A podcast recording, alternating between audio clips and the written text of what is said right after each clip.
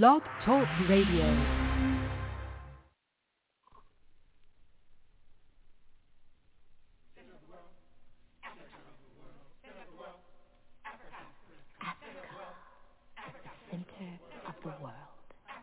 latitude zero, longitude zero, planned by the Creator. Zinjanthropus was the first man found on the earth. That earth was the motherland We know that without total understanding of what happened in the past, it would be difficult to relate to the future.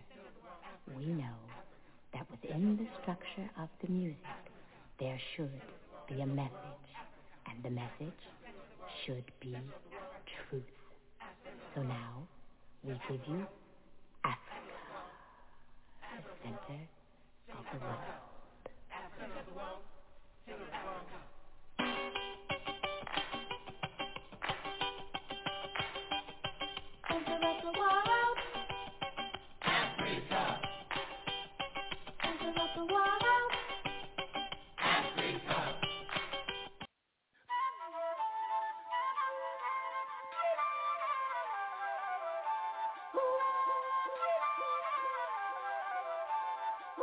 so vast, so great, the African embrace.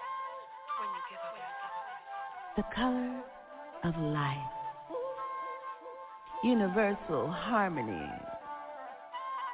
The earth supports our conscious effort for sustained humanity. Human beings human love on a spiritual tip. So vast,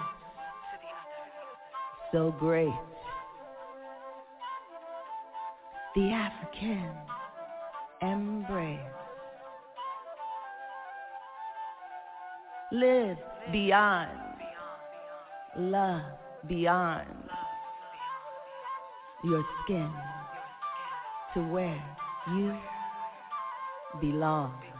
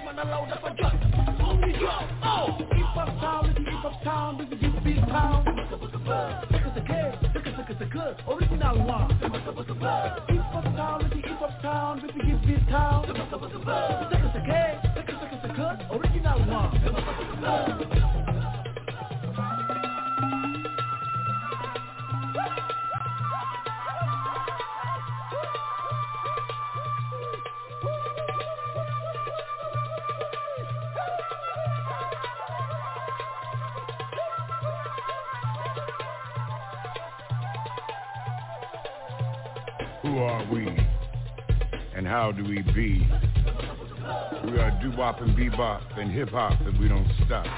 You see, it started a long time ago and it wasn't a show. We gave birth to a style like a precocious child. Feeling the passion for life, erasing away all the strife.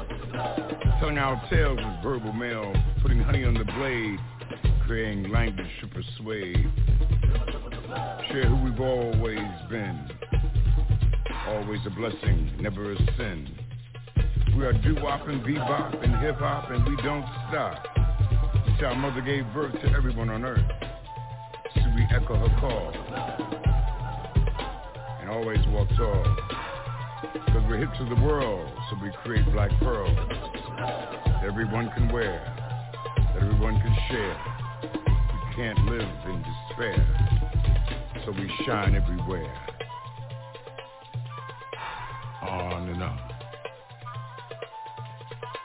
On and on. On and on. Welcome to Africa on the Move. As your host, Brother Africa, it's always an honor and a privilege to come into your homes this evening to speak truth to power and to provide you with information so that you can use it as a tool for liberation. That to help liberate your people and to help liberate humanity from all of the various forms of oppression. We welcome you on the ninth day of May 2021 to Africa on the Move. This week's theme is This is what freedom looks like in the U.S. That's right, we said it, and we're going to talk about it. This is what freedom looks like in the U.S. Before we speak to this theme tonight, like always, the way we get started with our party is to introduce to you our political analysts and panelists for today's program. Then we'll go to our fifth segment on what's going on in your world and the community, followed by a discussion that will address the theme tonight through various articles and issues. Like always, we encourage you to call in and share your thoughts by participating by calling in at 379 0841 hit 1 and we will acknowledge your last four numbers. So as your host, Brother Africa, let's get started with our party by bringing in Brother Haki. We welcome you to Africa on the Move. Brother, Brother Africa, uh, thanks for having me. My name is Haki Kamasi Mashoki, and currently with African Awareness. And of course, you know, I think it's all about institution building. But in order to understand the importance of institution building in society, I think it's important to understand the structural um, maladies that impacts capitalism. And so when we talk about these structural inequalities in terms of capitalism, we have to be very clear that these inequalities are not just domestically or nationally inside the United States, but also exist throughout the world. Recently, they did a report. They talked about the global South lost over $152 trillion in trade with Western states. Now, the global South, of course, is those non-Western states. Now, one of the big problems in terms of capitalism is this whole, um, it doesn't have a definitive understanding of what life really means. Uh, life has no, no real meaning. It's, other than a, a, some kind of commodity, life has no definitive meaning. And so recently, you know, of course, the case of Stephen Donziger, uh, he goes on trial at Monday, as a matter of fact, in New York City. Uh, this is uh, an attorney who defended the people of Ecuador against the Chevron, who were polluting their lands, you know, with oil uh, releases and those kind of things that uh, destroys the environment in addition to destroying the lives of the people. Well, he's successful in suing Chevron. Chevron, in, in turn, turned around and filed him with corruption charges. And so needless to say, Chevron refuses to pay the tens of billions of dollars owed the people of Ecuador for destruction of their land and destruction of life, and instead uh, charge Dun- Donziger with a crime. So this sort of underscores the kind of uh, criminality that's so inherent in capitalism. But let me just read this to you real quickly, Brother Africa. I think just give people some some idea in terms of you know capitalism and structures of inequality, and why, as Bob Marley talks about, so many so many people have to. Why do so many people have to die? Uh, I think this, this this piece I wrote, I think, pretty much underscores why so many people have to die. Now, Winston Churchill in the 40s once stated, "Never let a good crisis go to waste."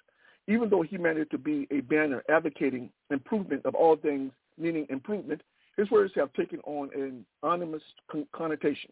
In the U.S., talks around the Great Reset or reviving capitalism's decline have received relatively little discussion on mainstream media and even less among politicians. Resistance to conceding structural anomalies affiliated with capitalism may be a prudent move for the wealthy elites, but it does nothing to conceal the very real hardships confronted by the majority of the population. Pain inflicted upon the citizenry has a long sordid history where political calculation by powerful elites innovated economic policy to enrich the powerful at the expense of all others. It is no mystery why the populace is inundated with COVID-19 messaging despite the availability of vaccines in the U.S. This subterfuge seeks to blind the people to the systematic abuses and the history of economic policy directly attributable to the economic malaise and inequality sweeping the society. In 1944, the enactment of Bretton Woods Accords authorizing the U.S. as the reserve currency of the world excluded economic participation of 144 nations.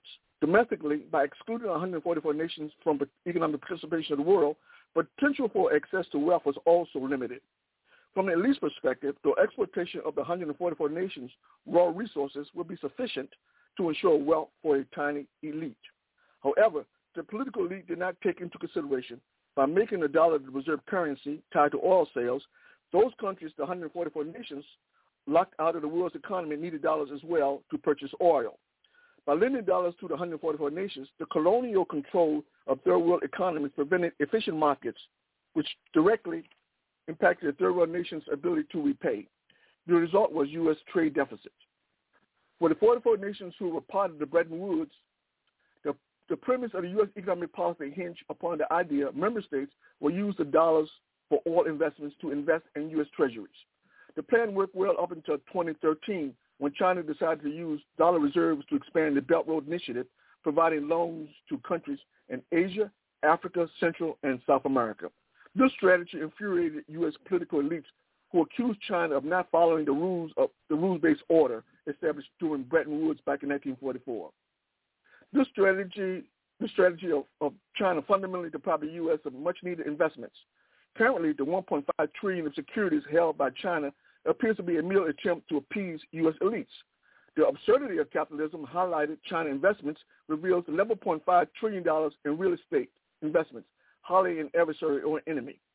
In addition to capital flowing out of the U.S., the Chinese, in addition to Russia, are conducting trade without the use of dollars.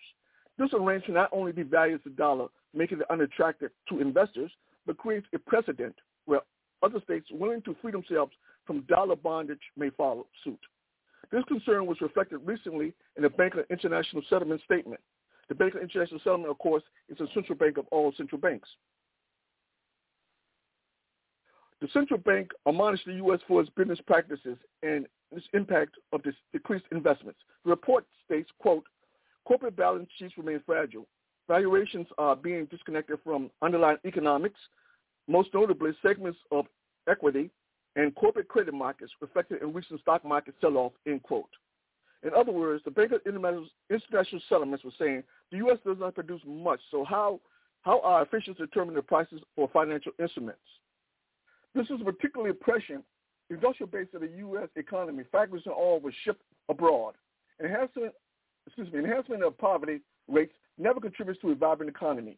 And the realization these jobs shipped abroad are gone forever attests to the structured nature of inequality in U.S. Uh, society. Not to mention the selling prices for securities based upon low interest rates, uh, which can only decrease in value. Now, ironically, investors fleeing stocks is an indication of structural problems with capitalism, which, un- which, not, which also underscores the, pre- excuse me, the precarious nature of the U.S. economy. The structural problem alluded to pertains to the abdication of responsibilities by politicians.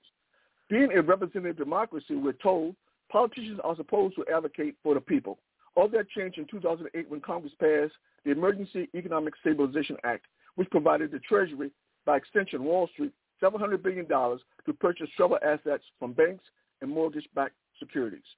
The funds never reached the real economy. Instead, these funds were used by bankers to give themselves bigger bonuses, reward, reward their stakeholders with bigger dividends, and stock, stock buybacks to enrich their investors.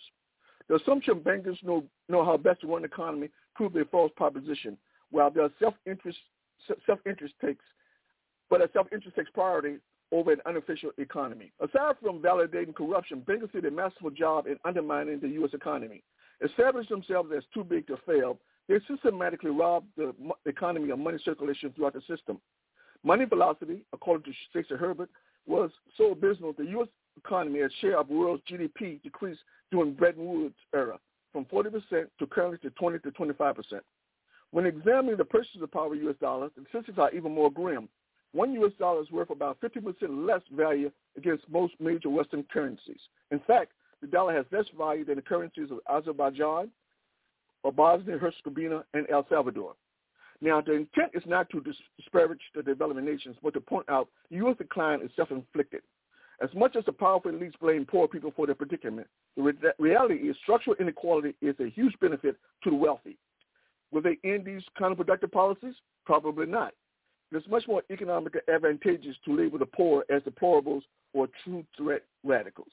And I close with that, Brother Africa.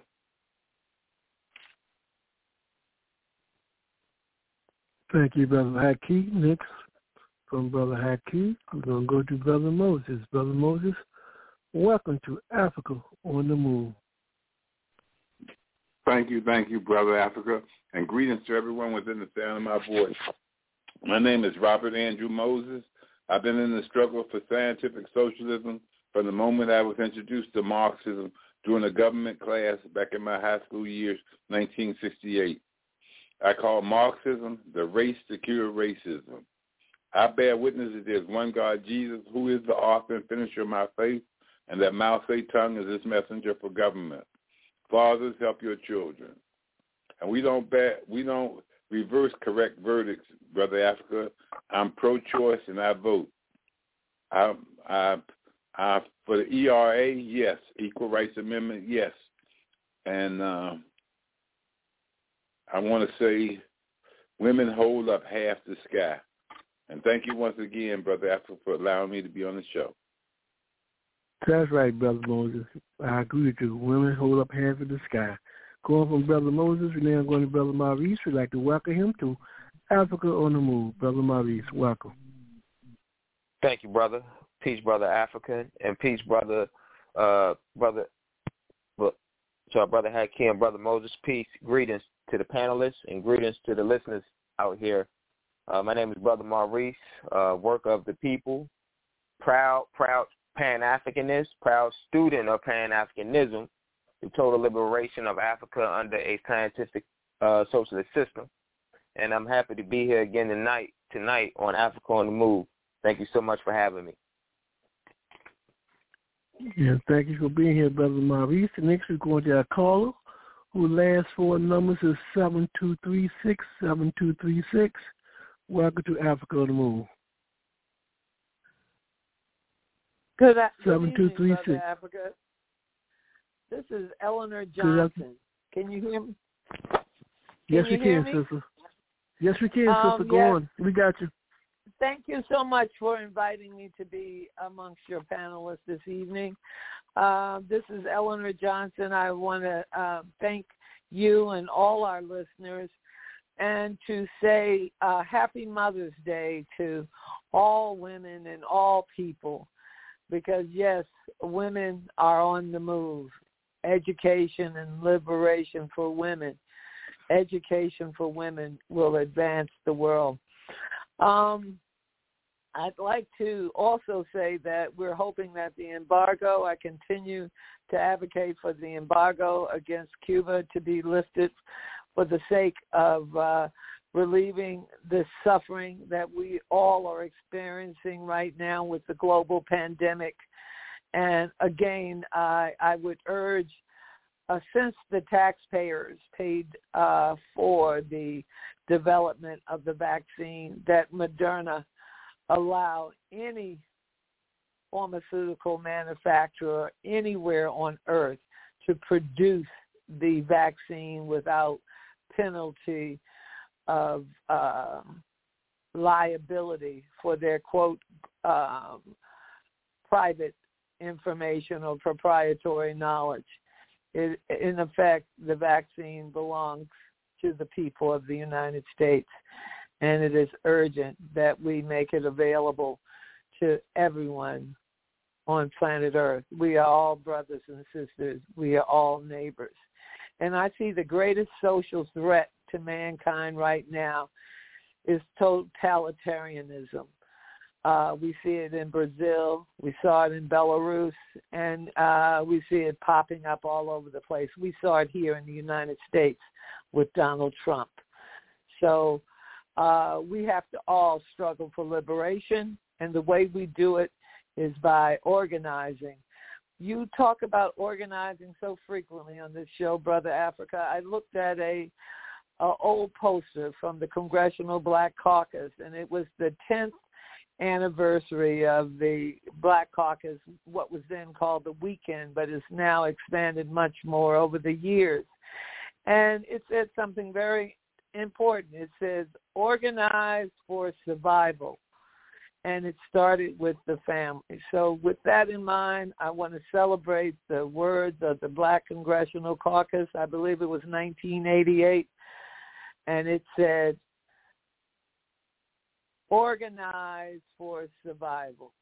Right now, we see legislation in this country, since it is a republic, being uh, introduced throughout the United States and Georgia, Texas, and other states to suppress the vote and to limit the right of assembly. The only way we change that is by organizing, registering people to vote, supporting candidates. If we don't see any proper candidates out there, young people, we should encourage them to run for public office.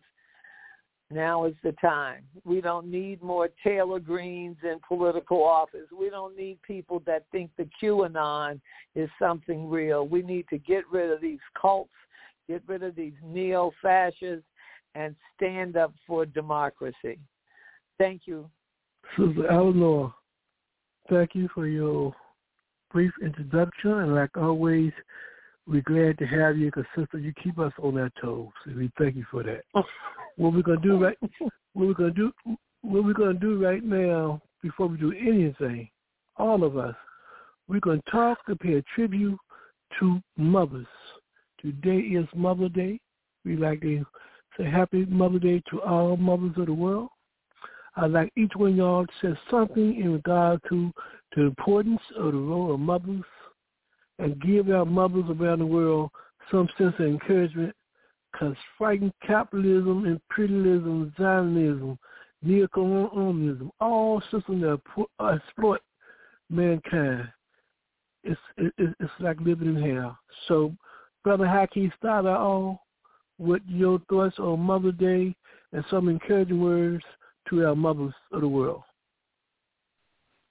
Well, what can I say? Uh, mothers are extremely important. Uh, despite the patriarchal history of the West, we all understand when you look at world history, we understand the role women play in terms of, you know, um, creating civilization, uh, facilitating civilization, uh, creating uh, the conditions in which, you know, human beings, you know, work together in a, in a positive kind of way. So the contribution of women is enormous. And one of the things, you know, I, I like about a country like Cuba is the fact that it empowers women to make their own decisions. In the West, the control of women is done in a systematic fashion in which essentially what they do is to seek to, to disempower women by keeping them impoverished. Uh, by keeping them impoverished, they make sure they're under the thumb of men. And so therefore, women in the in Western world are not free to be to do those kind of things that women typically do in terms of bringing about a better society. So clearly, Cuba is, is, is, leaps ahead in terms of its treatment of its women. And so one of the things we struggle with is people who are people of consciousness. We often talk about the importance in terms of you know liberating women, in terms of being putting women in position to make to make decisions, to make their own choices, and and not to be inundated with this this, this false notion that they're the weaker sex. And of course, the reality is that the history is that women are not the weaker sex. In fact, if you look at practice, we look in terms of what kind of trans- transpired in society, they clearly men are the weaker sex. And I think it's this fundamental fear of women that, to, to a large extent, uh, uh, partly, the, the partly results in the, the kind of uh, hatred uh, extended to women. Uh, one of the things I'm very, very clear on when we talk about um, sexual energy, one of the biggest problems in terms of Western society is a fear of women's sexuality. Uh, let's be clear about it. Women, women, women, women are uh, women. Women are in control. And so, much as men like to talk about the, how we're uh, we're dominant and uh, you know how we're masterful and how we're virile and how we all of this, the reality is that it's the woman that makes these relationships possible. It's not the man; it's a woman. So, to the extent that relationships last, is always attributable to the woman. It's her understanding of the world, her commitment to her children, her understanding of the world in which you know her you know her people have to have to survive. It is that realization and that consciousness among women that made it possible. Specifically, when we talk about working class people throughout the world, it is that is that understanding of the world which is in fact make possible for people who are downtrodden to actually survive in situations where economic systems fundamentally disadvantage people who happen to be poor. So women play a big part in terms of making the world a much better place. So the struggle for us is to make sure we liberate women to make sure that if we're going to achieve the kind of society we want to achieve, we understand women are going to play a, a big role in terms of bringing that about. And I'll close with that. Thank you, Brother Haki. Sister Eleanor, we coming to you right now.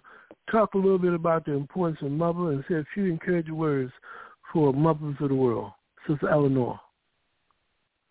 Um, thank you, Brother Africa. First of all, as a woman, I want to thank you for having me on your show this Mother's Day and thank all the listeners women are not only mothers, but mother needs to be defined. We are the caregivers. We are the farmers.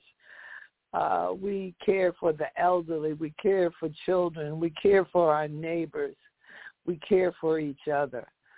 And all we should all say is thank you. And I'd like to thank uh, the graduates of Howard University. Howard University understands the greatness of mothers, and therefore every Mother's Day weekend they celebrate their graduation. So congratulations to all the Howard University graduates. And I, it's nothing that I can say to I understand Western male dominance of women, but I also understand Western values far beyond European values. Women were the first farmers in Native American communities in Virginia and Maryland and in this region. The women are the farmers. They determine when the crops will be planted, when they'll be harvested, and the men work for them. So, you know, there are many different cultural paradigms in the United States. And one very, very traditional and ancient one is women as agricultural leaders. They feed the world. Not only part of caring is making sure everyone eats. And traditionally, eh, traditionally, they are the farmers, and I understand they are the were the first persons to develop agriculture as humankind know it at this time. The men were busy hunting and gathering. That was an important thing to do. But women learned how to farm and taught everyone else. Thus, we've been able to feed ourselves ever since.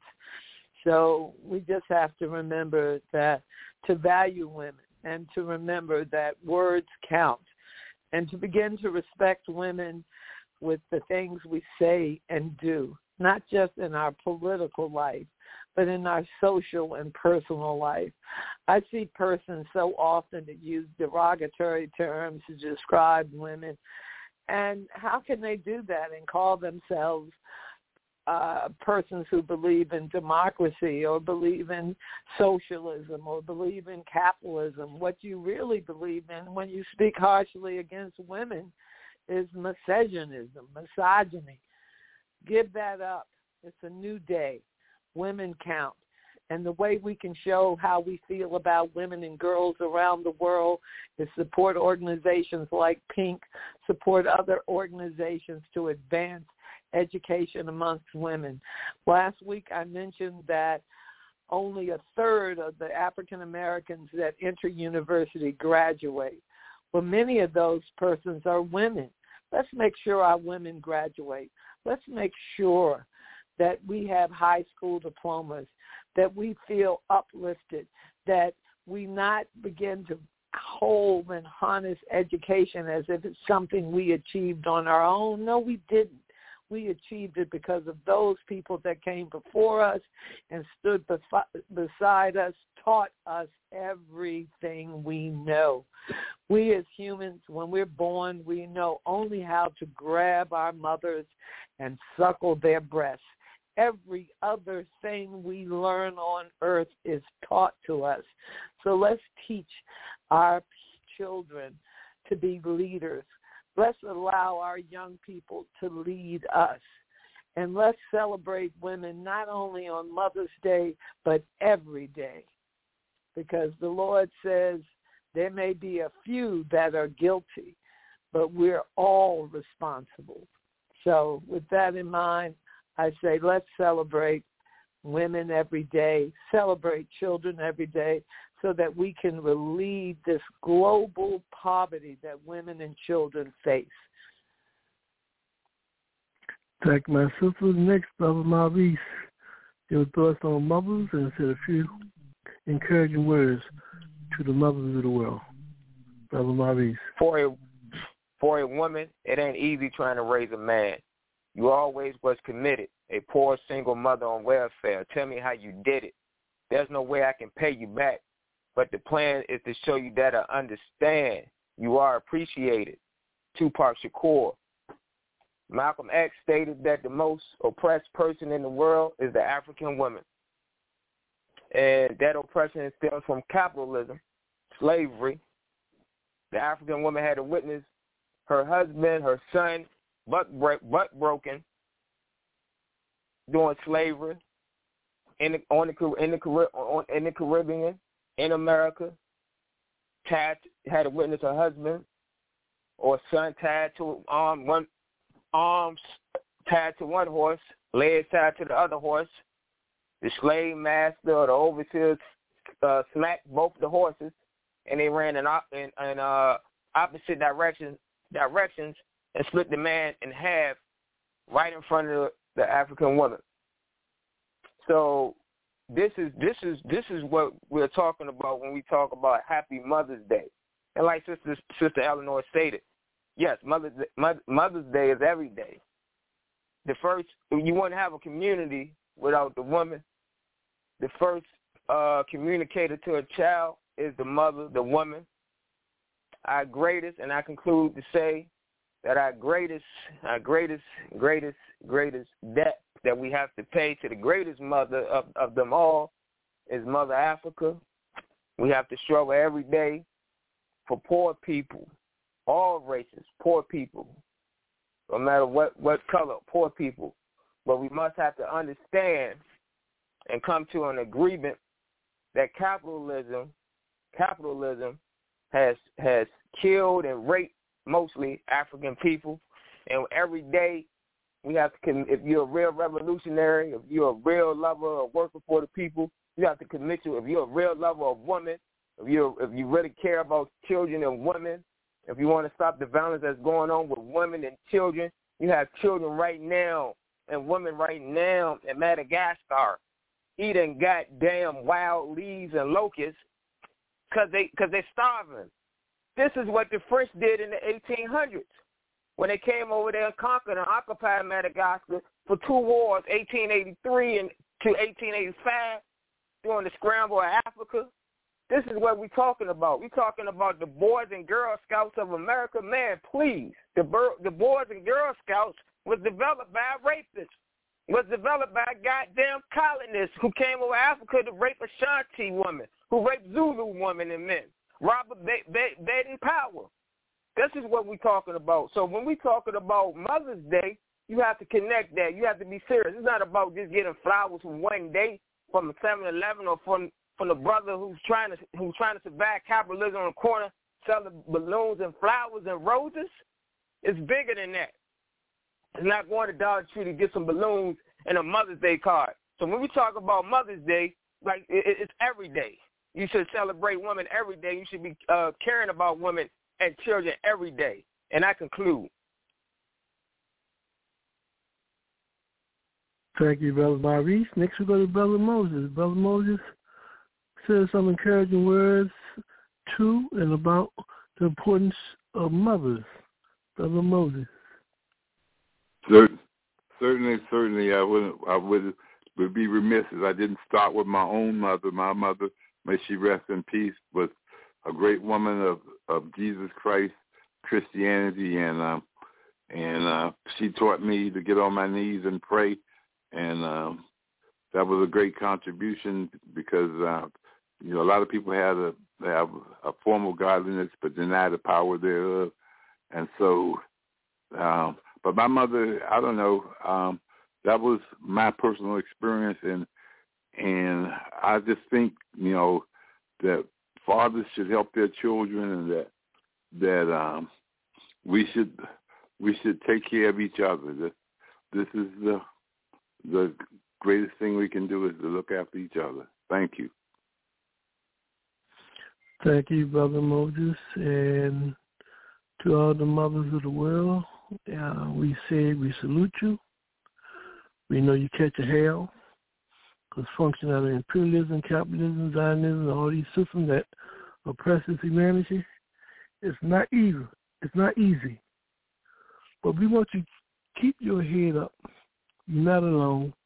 And we'd like to play this song as a tribute to women in general, African women in particular. Keep your head up, sisters, brothers, and mothers. Something my and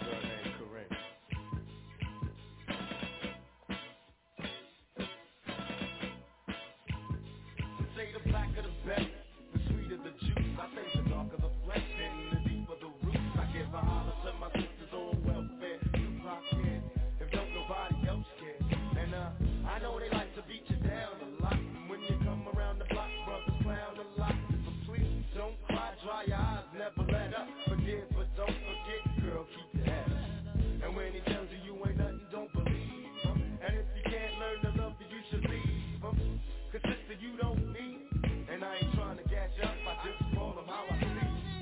know what makes me unhappy? When brothers make babies and leave a young mother to be a cat. And since we all came from a woman, got our name from a woman, and I came from a woman. I wonder why we take from our women, why we rape our women, do we hate our women? I think it's time we kill for our women, time to heal our women, be real to our women. And if we don't, we'll have a race of babies that will hate the ladies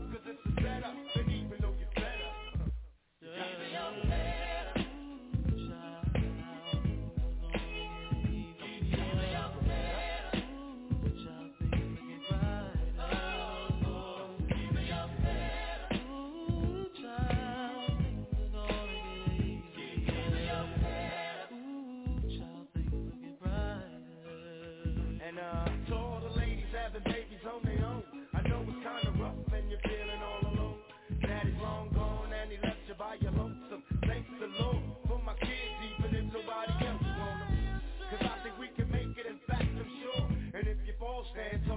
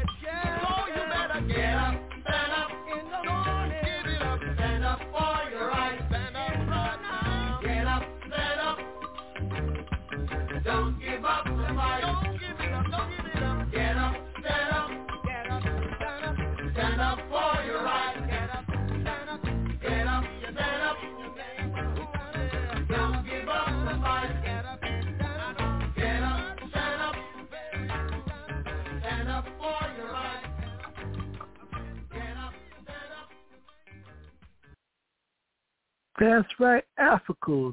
Get up and stand up. Stand up for your rights.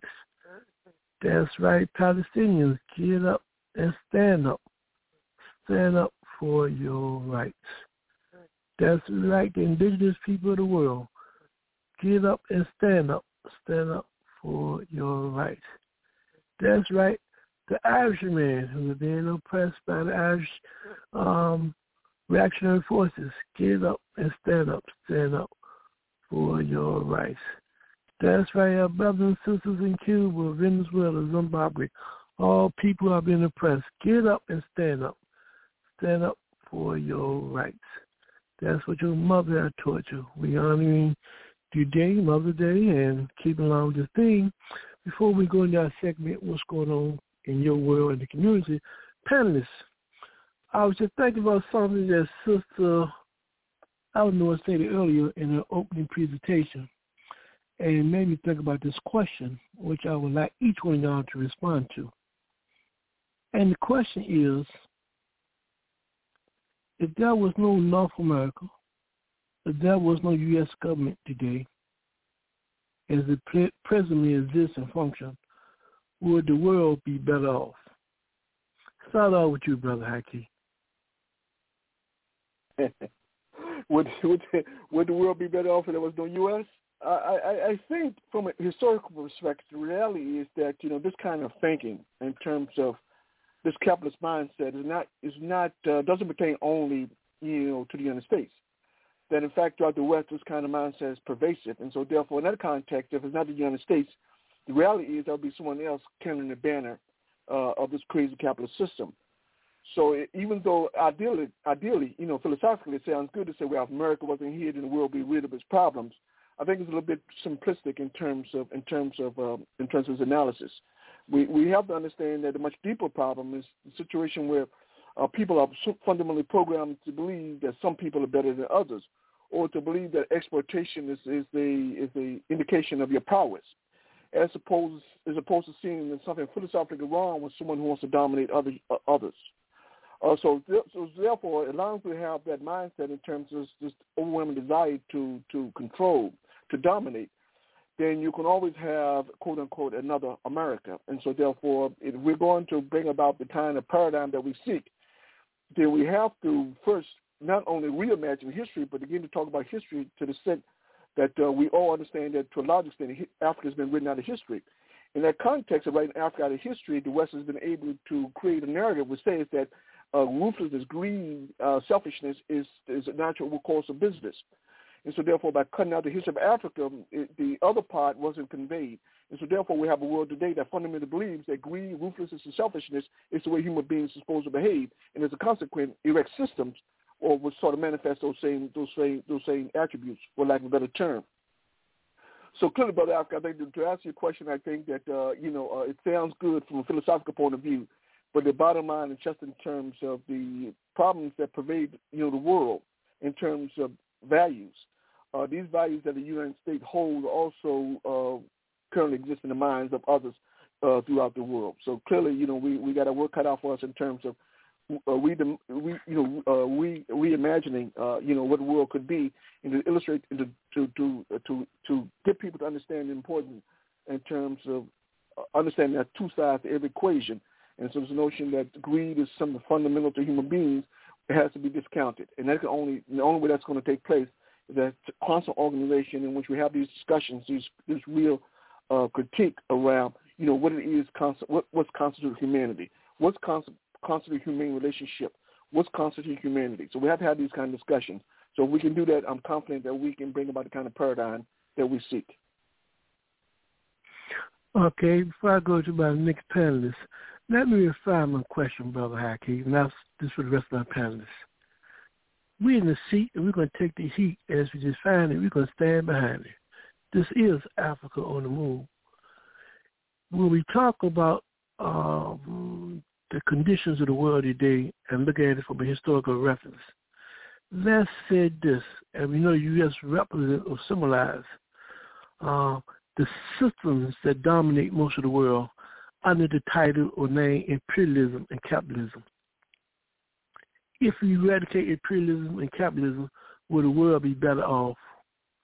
And symbolically, we know U.S. represents those systems. So I go to you next, Brother Maurice. Let's put a little more, refine that a little more. Brother Maurice, your response. And I knew what you would. Yes, Brother Maurice. Brother yes, Maurice, I'm sorry. Mike yes. is yours. Yes, I'm, yes, I'm here. I concur with Brother Haki. He couldn't say it no better. I knew what you mean when you was uh, insinuating the United States of America, but the, the, but to get to the to the to the bones of the, of the of the beef, we're talking about capitalism. We're talking about the system that the United States of America uh, operates on, and not only uh, the United States of America, the West, uh, European powers, whether it be Portugal, Portugal, all the way to Belgium, all the way to France. Um, this is this is this is what we're talking about when we're talking when you ask the question United States, but more specifically imperialism and capitalism. Like we stated over and over on this show, on this platform, that capitalism imperialism is the root of all evil. Capitalism, imperialism. This is what we. This is this is. If we destroy that, yes, it would be better. It don't matter if it was the United States of Africa. If they if they if the United States of Africa was functioning, which they are functioning under some of these puppets, uh, are functioning under neo-colonialism, we still, you know, still catching hell on the continent. So this whole system uh, of imperialism, uh, imperialism which uh, produces neo-colonialism, colonialism, slavery, and you got to look at the culture. What else it produced under capitalism? The propaganda, man. Look at the radio. What we on the radio? Just, just sex, killing, violence, violence. Like back to back to back, all day on on uh urban hip hop stations. It's just killing, violence, sex. Um, no, no, no, nothing, nothing about family, nothing, nothing about community building, uh, nothing positive. Even when you look at the movies and you look at tunes and you look at video games, it's just violence, violence. Everybody want to be quote unquote gangsters, and who are the who are the real gangsters? The gangsters are the puppet, are, are, are, are, the uh, colonialists, the capitalists, the the uh, president, the United States uh, vice president. I don't care if she's uh, if she's a uh, quote unquote African woman or woman of African heritage, however you want to frame it. She is still uh, working on the behalf of capitalist interests, and whenever when you work on the behalf of capitalist interests, you're working uh, to uh, you're working to further oppression, slavery. You got over six hundred thousand Africans in slavery right now in Mauritania. Why is that not talking about? Why are we not fighting to, to, to address that situation? And I don't mean to go on a tangent, brother Africa, but I'm just trying to make my point clear. If you, without that system of imperialism, colonialism, slavery, we would be better off. We want, we want, we wouldn't have to deal with, uh, uh you know, the, the they're talking about 400 years. Hell, we talking about since uh the, the 1400s, 1500s, late 14, early 1500s, when the Portuguese came in Africa. All the wars we done fought, all every all of the stuff that happened to us, bridges going through our little Africa communities and we try to build it. They call Black Wall Street, uh, Jackson Ward, Harlem. You got I-95 running all the way to, through every black community. You got bridges and interstates and highways running through every little pro- prospering at one time African community destroyed. So yes, to answer your question, yes. What if capitalism and imperialism did not exist, it would be a hell of a lot better. Okay, let's go to Brother Moses. Brother Moses, your response to my question. Would we be better certainly, off without? Certainly, Brother Africa. No question we would be better off without capitalism and imperialism. Um, the lust, of, lust after money and power is is the root of all evil, and um, it seems that um, you know we can, wishing wishing the world had developed another way is is is is not going to change the situation. So we have to accept that what has developed has developed in the USA and Great Britain and the Industrial Revolution and and the capitalist enslavement of, of African people in order to to uh, produce the wealth that they enjoy, that white power structure enjoys. Um, that is reality, and so we got to deal with it.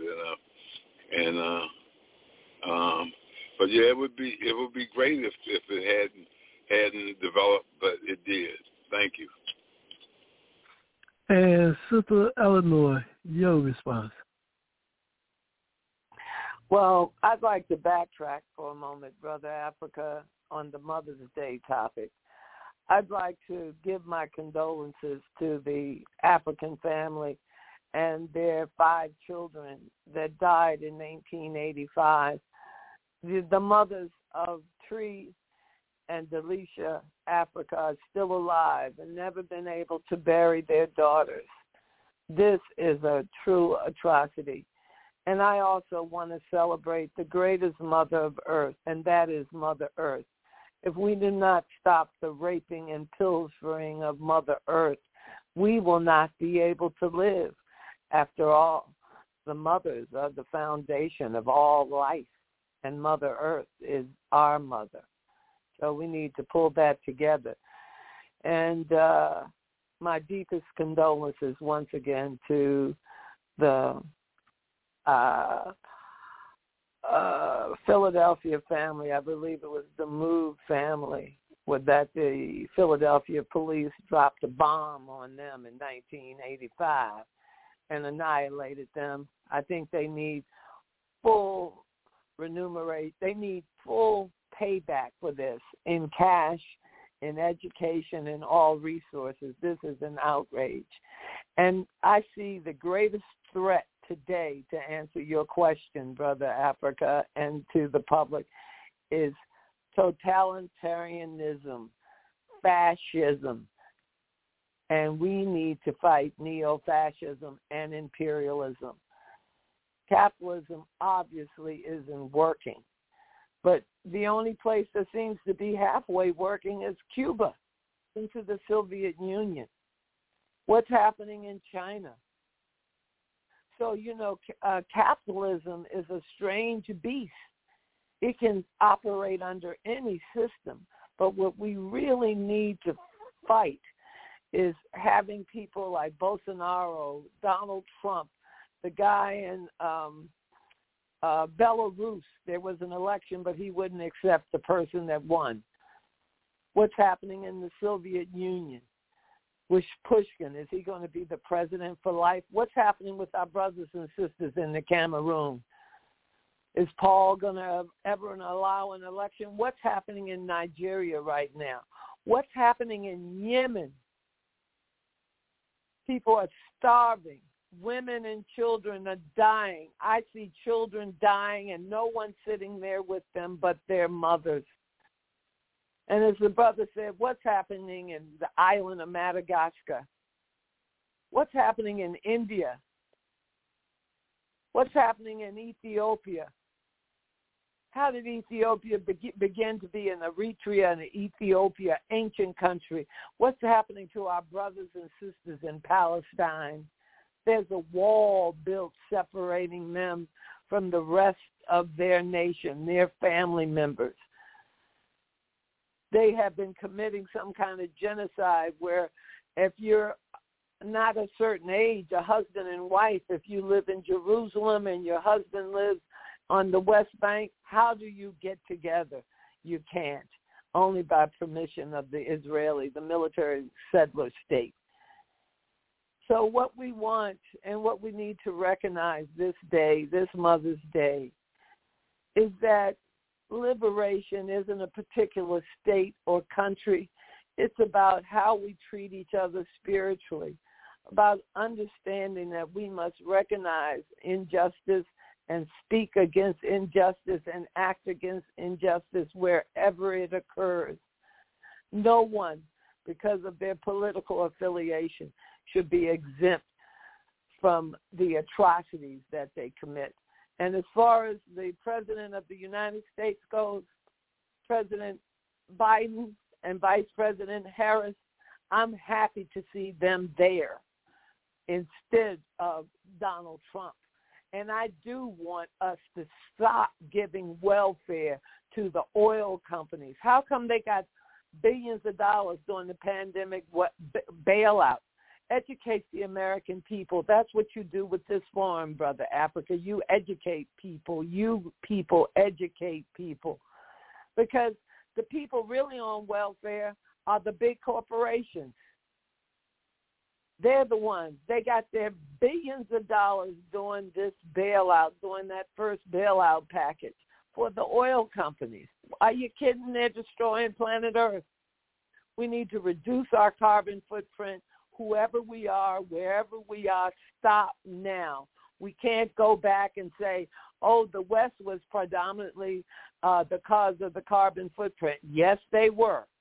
But that doesn't change the scientific reality today that if we do not reduce the carbon footprint right now on planet Earth, it won't matter because we won't be here.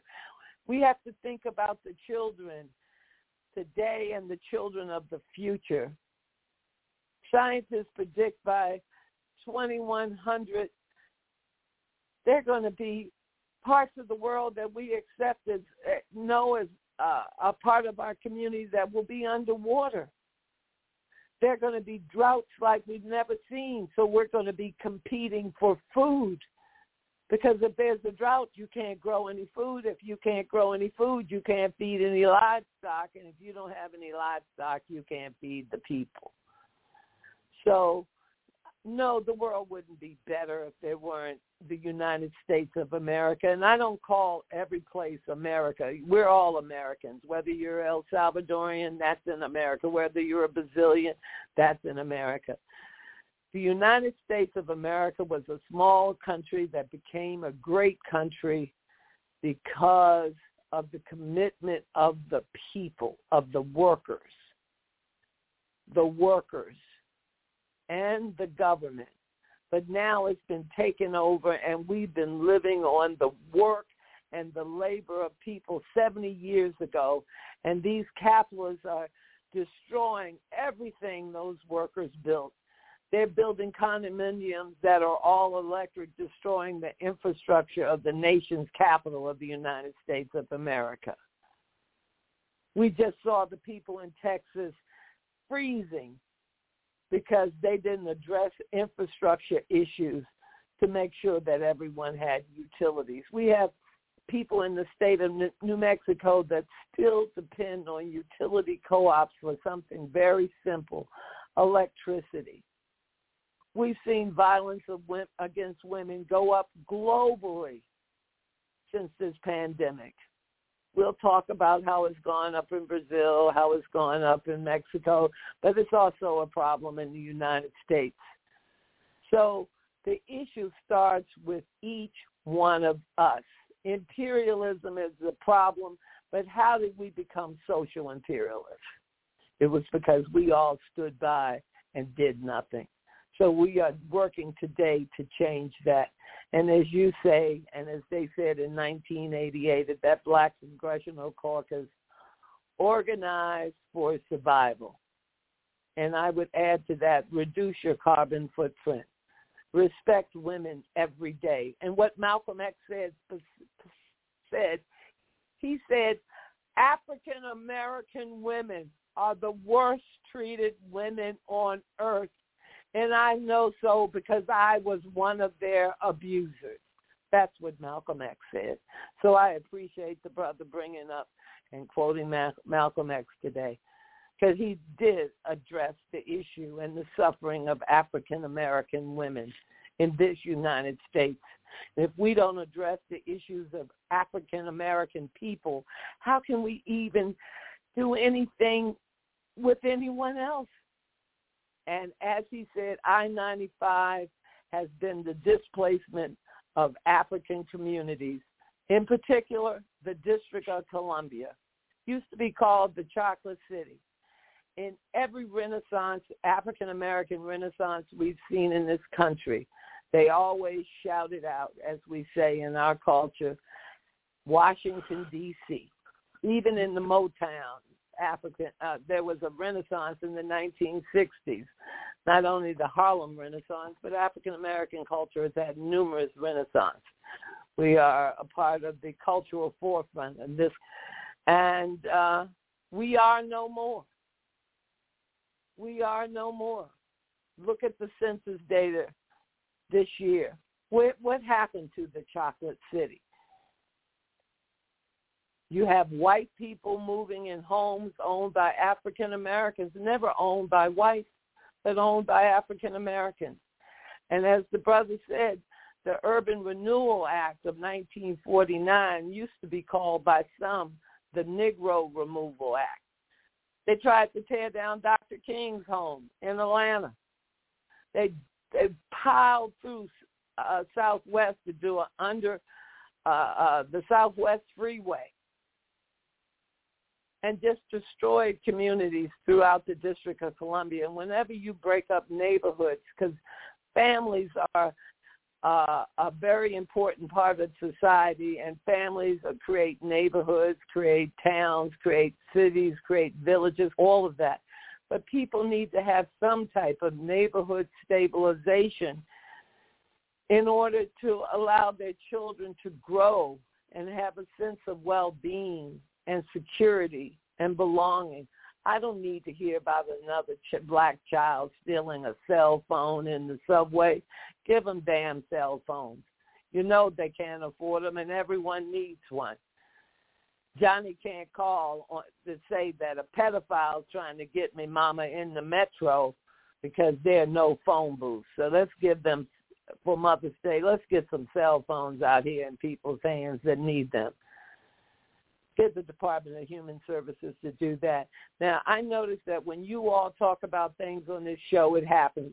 You talked about having Moderna make that vaccine available to everyone. Now the U.S. government is talking about doing that. We need to figure out how we can do it most effectively to advance the production of the vaccine and to advance intellectual growth amongst businesses and corporations throughout the world. And yes, we need to combat social imperialism for sure. And the reason the dollar was strong was because people needed a currency that they could rely on. And until Newt Gingrich, that currency was the U.S. dollar. It's the British pound sterling, and it's also, I think it's called a yen in Japan. But what that means is that you have a stable economy where you don't have anybody doing any hanky-panky in the banks. Your money don't disappear, and it's sound and secure. So people invested in dollars. Remember, currency is exchanged every day. It's a commodity. People get up and they make their whole living on exchanging currency. That's what the rich, some of the rich capitalists do, you know. But um, again, capitalism is definitely a problem. There are benefits to having a socially or central planned economy. It serves the nation well when we have uh, socially, uh, centrally planned uh, uh, um, utilities, electricity, uh, heat, telephones, internet, health care, education, when we have a standardized curriculum that address the needs of every student everywhere where they are. The world benefits from that. And we should also encourage everyone to know that if they work, they're going to earn a livable wage and be able to live a comfortable life and have the same thing that everyone else has. And if that means getting rid of capitalism, be gone capitalism. Once again, I'd like to say to everyone, happy Mother's Day. And remember to love your mother love Mother Earth. Thank you. Thank you, Sister Eleanor. As you listen to this program, one thing we will say to our listening audience, as you know that this program was created air our ideals, our views, our understanding. There's no monopoly on knowledge. And one of the things about having these kind of discussion is that many times you come to learn that you learn things based upon why you see things differently. Even though you might hear positions that individuals may be taking, it's not necessarily positions of the whole collective. So we'd like to hear your voice, your views on many of these issues that have been articulated and stated on this program. One of the things we'll do right now, and I would like to come back later on, because there was quite a few things that Sister Eleanor raised that um, do need to be addressed, but I don't know if we have a chance to address them tonight. But we'd like to thank her for, for giving us the kind of platform that will allow us to maybe address some of these things later on as we move forward throughout this year. What we're going to do right now, well, I would like to make one quick point. When we're critiquing political systems, one of the errors we don't want to make is that we judge a system that it adherents, those who claim to practice it. We need not, cannot, and should not use those individuals who claim to represent the system as the criteria of critiquing and judging the system. You judge the system based upon its principles and its values, not by those who claim to be practicing it. As Brother Kwame Ture always said, if you're a Christian, you don't judge Christianity by Christians. No, you judge it based, based upon its, its principles and values. So we need not to make that mistake. So right now, what we're going to do, we're going to take a quick break, and when we come back, we're going to discuss what's going on in our world and the community. You're listening to Africa on the Move.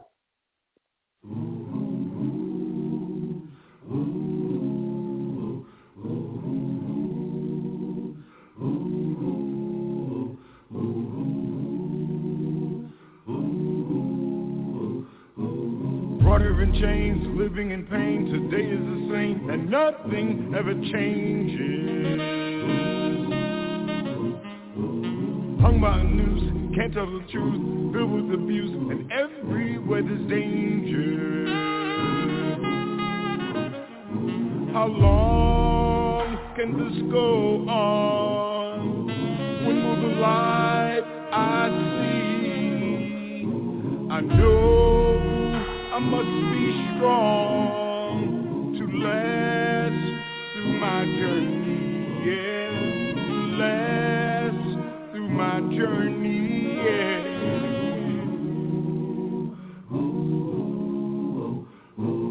Time will arrive when we must decide to get off the ride and stop going through these changes.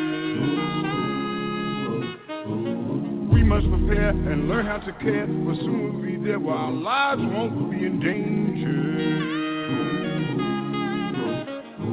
And when the light is clear, oh how beautiful I will be to know that I've been here and made it through my journey, yeah, and made it my journey, yeah, yeah, yeah, yeah, yeah, yeah, made it through my journey, made it through my journey, Pelourinho.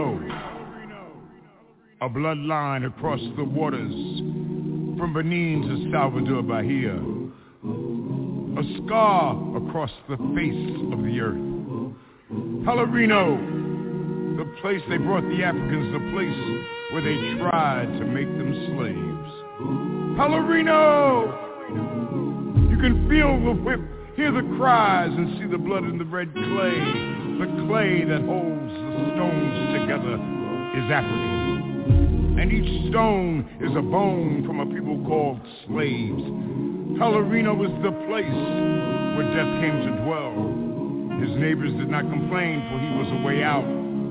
From the cold gray cobblestone streets to the lifeless cathedrals, tall walls of demons called angels, haunted visions of white faces crucifying Jesus again and again. But in the sacrifice of this blood, of this dance with death comes life more rich, more pure, more alive, where death spent many lonely nights pacing the floors of his funeral parlor, waiting for someone to die. Pelourinho, a French word called the place of torture, became a place of strength, a place where faces of white saints became faces of black gods, where haunted visions and demons became healing visionaries, and Orishas from the motherland. And Jesus rejoined his kinfolk and was reborn and baptized in the sound of sensual skin turned up to dance, to inspire a fire like the sun, pronouncing his presence.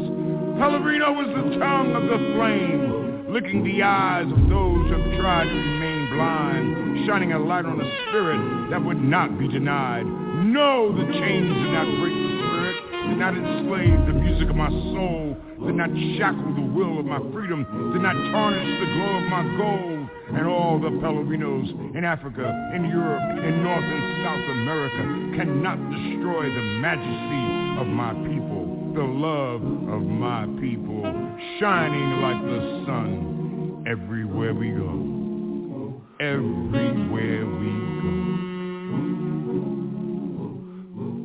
When the light is clear, oh how beautiful I will be to know that I've been here and made it through my journey, yeah, and made it through my journey, yeah, yeah, yeah, yeah, yeah.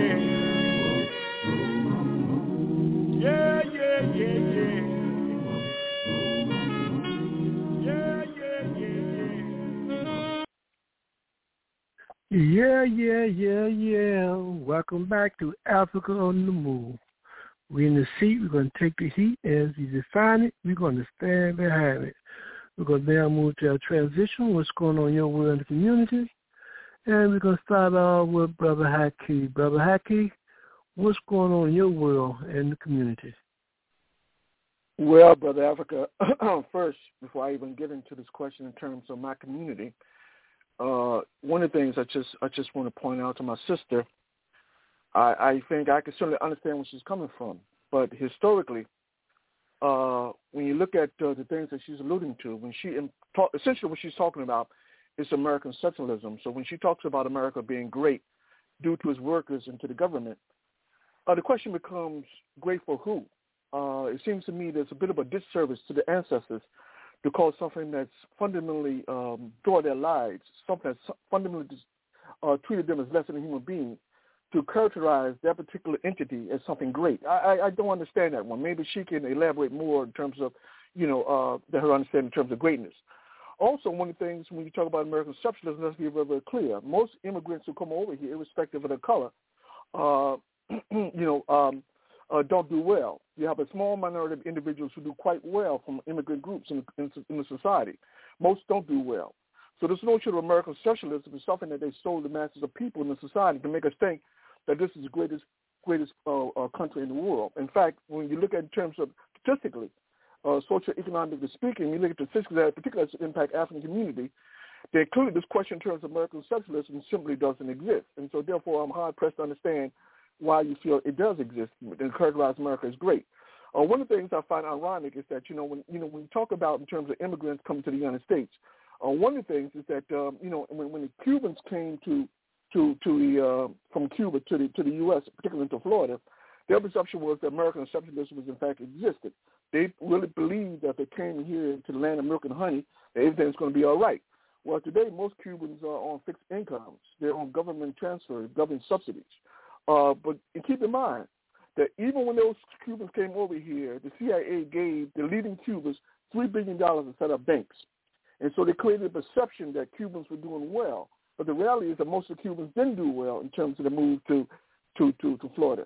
They they were under the, the belief that America was in fact exceptional. So clearly, we understand that America America is not exceptional. As far as livable wages in America, that's all idealism. The reality is, when you look at the history of capitalism, specifically in the, in the current context, when you look at neoliberalism, this notion in terms of you know livable wages is a joke. Uh, one of the things that you, you stop and think about it, you have an increasing number of people who are unemployed, which means smaller number of people actually have jobs. Given those smaller number of people who actually have jobs, then their wages should go according to the marketplace. Their wages should go up. Their wages don't go up. Their wages go down. So if the question was a livable wage, then explain to me how is it that with all this unemployment, the people who do have, the few who do have a job, wages continue to fall. So this question in terms of livable wage is at odds with the reality that we talk about neoliberalism, which is all about the, the, the empowerment of, financially, the empowerment of a small elite number of people in the society. In particular, we talk about the one to one tenth, one percent of the population in terms of enjoying the wealth of society. So let's be very clear on this point. And so earlier when I talked about the uh, the kind of inequality that exists around the world. When I talked about 144 nations systematically being squeezed or prevented from actually participating in world trade, when I talk about the 144 nations, we got to understand the impact it has on their economy, it has on its people. And this is a conscious decision by people in Western nations to formulate strategies, institutions, specifically for the whole purpose of undermining of the economic vitality of these nations. So this notion that somehow that America is great, I don't understand it. Maybe you can explain that one to me. But let me just move forward in terms of this, my, my, my in terms of the community. Uh, my, my, my thing about Africa is that, um, you know, the question arises, you know, does does does the First Amendment actually exist in America? And even though philosophically, we understand that we often talk, people often talk about, you know, the, the greatness of the First America, First Amendment uh, or right of freedom of speech in America. The reality is quite something different. But in any event, I want you to check this out and I'll try to be very, very brief because I, I talk more than I wanted to talk. But anyway, uh, the question, does the U.S. Constitution reinforce justice or is it a document in service of the ruling elites? Certainly, the definition of legal statutes have changed in a way economic elites are sole beneficiaries of, of interpretations that tend to reinforce class-based structures of which ruling elites reside at the top. Among the constitutional amendments most dear to society is the First Amendment, which holds as sacrosanct. Assault on First Amendment rights have consistently been waged by president nominations of conservative judges whose interpretation of the Constitution follow a strict constructionist view of the Constitution that prioritizes institutions over the will of the citizenry. stacking of the court inevitably culminated in the Supreme Court ruling of Citizens United uh, equating free speech uh, to money and power. Those with wealth would be free to use the wealth and power to magnify their voices, even when their free speech institutions the powerful pledge to uphold. In the case of former President Trump, he openly called for rebellion at the White House over the disingenuous claim the election was stolen. Despite the complicitous nature of Trump's incitement and needless deaths at the White House, no charges were brought against Trump. Now, would the poor be afforded the same non-response had they incited thousands to appear at the White House to destroy and terrorize? Certainly not. In the case of poor people, the alleged offense need not rise to the level of rioting. In the case of rapper Jamar Knox, also known as Mayhem Mal, he was sentenced between two to six years, not because he incited large crowds to carry out rioting, but because he performed lyrics in a rap song critical of his experiences, along with co-rapper Rashid Beasley uh, interaction with police. collectively known as the Ghetto Superstar Committee, the duo were monitored by law enforcement on social media platforms. Initially charged with drug and gun running prior to trial, they wrote a song critical of police while boasting in these lyrics repercussions for corrupt cops and the quitting time of said cops as well as permanent addresses of those same cops. Hours after the song's debut, Knox was picked up by law enforcement and charged with making threats against police. The fact Knox engaged in hyperbole because police shifts are usually staggered to prevent knowledge of their whereabouts and the address of cops residing outside the precinct of coverage will be difficult to obtain corroborates Knox was employing fantasy, preferably to attract clicks to his webpage. Local local trial court disagreed, and he was found guilty of making a legitimate threat. The case was appealed by the Cato Institute, a libertarian think tank joining the Defense to Protect First Amendment Freedoms.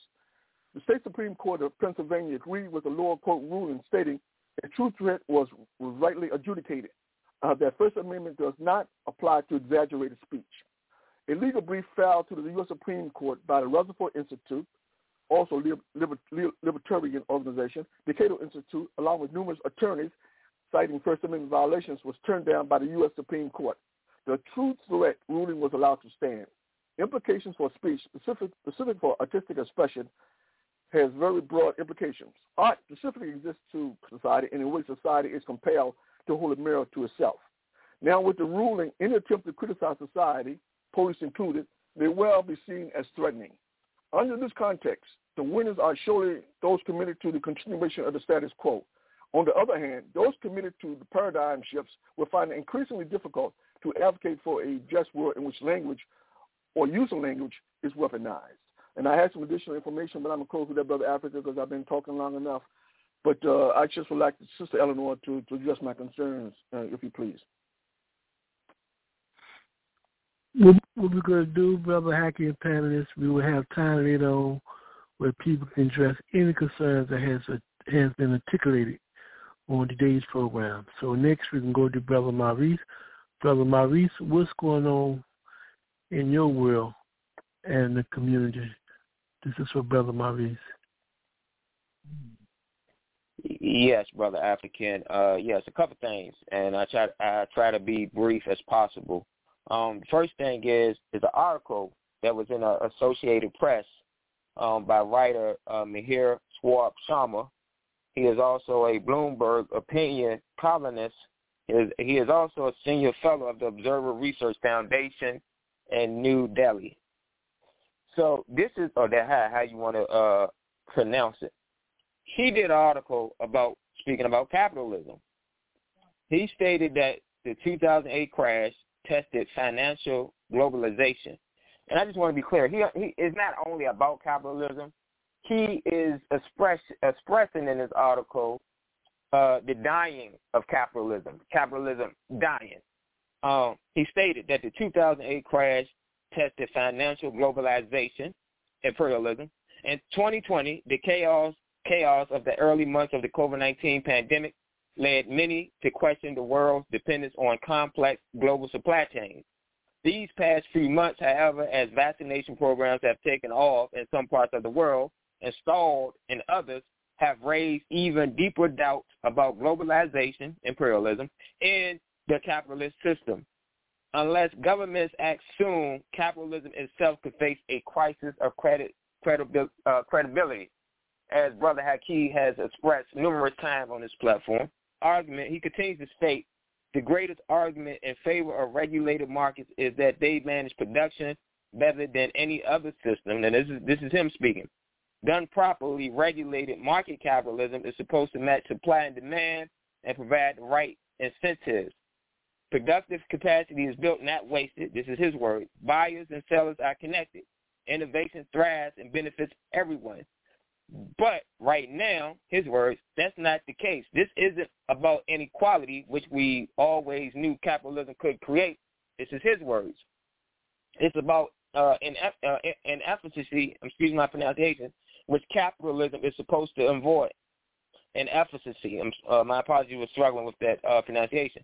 He concludes by stating in the article, unless we can scale up our response soon, capitalism capitalism's reputation could take a bigger hit in 2021 than in 2008 or in 1929, referring to uh, the Great Depression. Now, this is him. This is I don't I don't know. I'm I'm not clear of his uh, politics, but I am clear that of his fear. I, I don't know if it's fear or if it's knowledge of saying stating that capitalism is a dying system.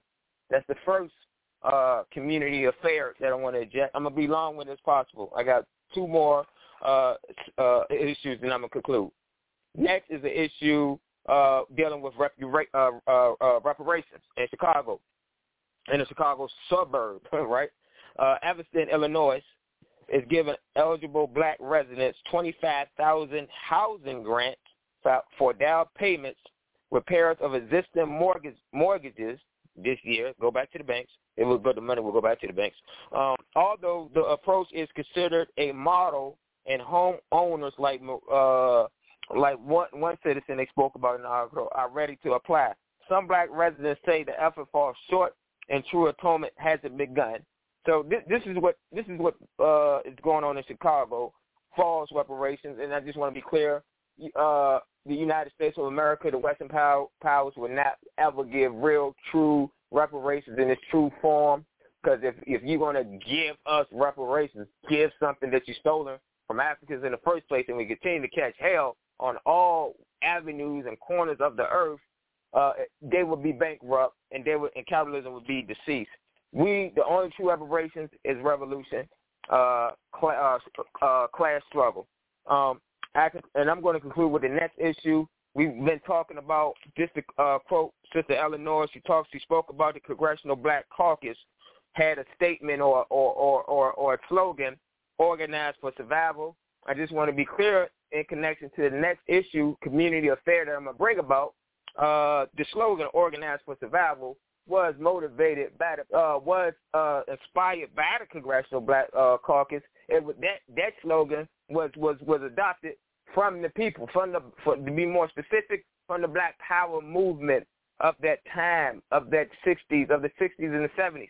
That's what uh, this term organized for survival stemmed from. So I just want to make that known and make that clear.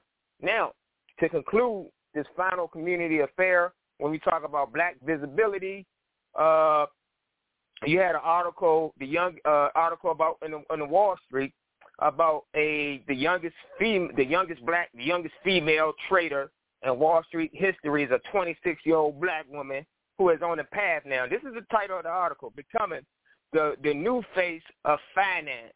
This uh sister, this is this is this is they, they and we talk. We, this is Mother's Day. We celebrate women, right? Womanhood. Now, this is what capitalism is doing, and this is what the black this is the black capitalism is not is not uh is not is not the solution. Kwame Ture stated, formerly known as Stokely Carmichael, black visibility is not black power. So let me give you the true definition of black power.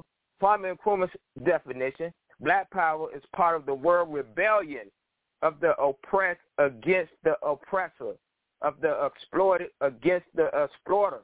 It is linked with the Pan-African struggle for unity on the African continent and with all of those who strive to establish a socialist society. Not this uh, first Tanzania, uh, also a current event. All this is re- related to this black visibility, uh, uh, visibility this black uh, bourgeoisie, black elitism, black capitalism. This is what we're talking about. You got a first woman president sworn in as Tanzania in Tanzania in Africa, right?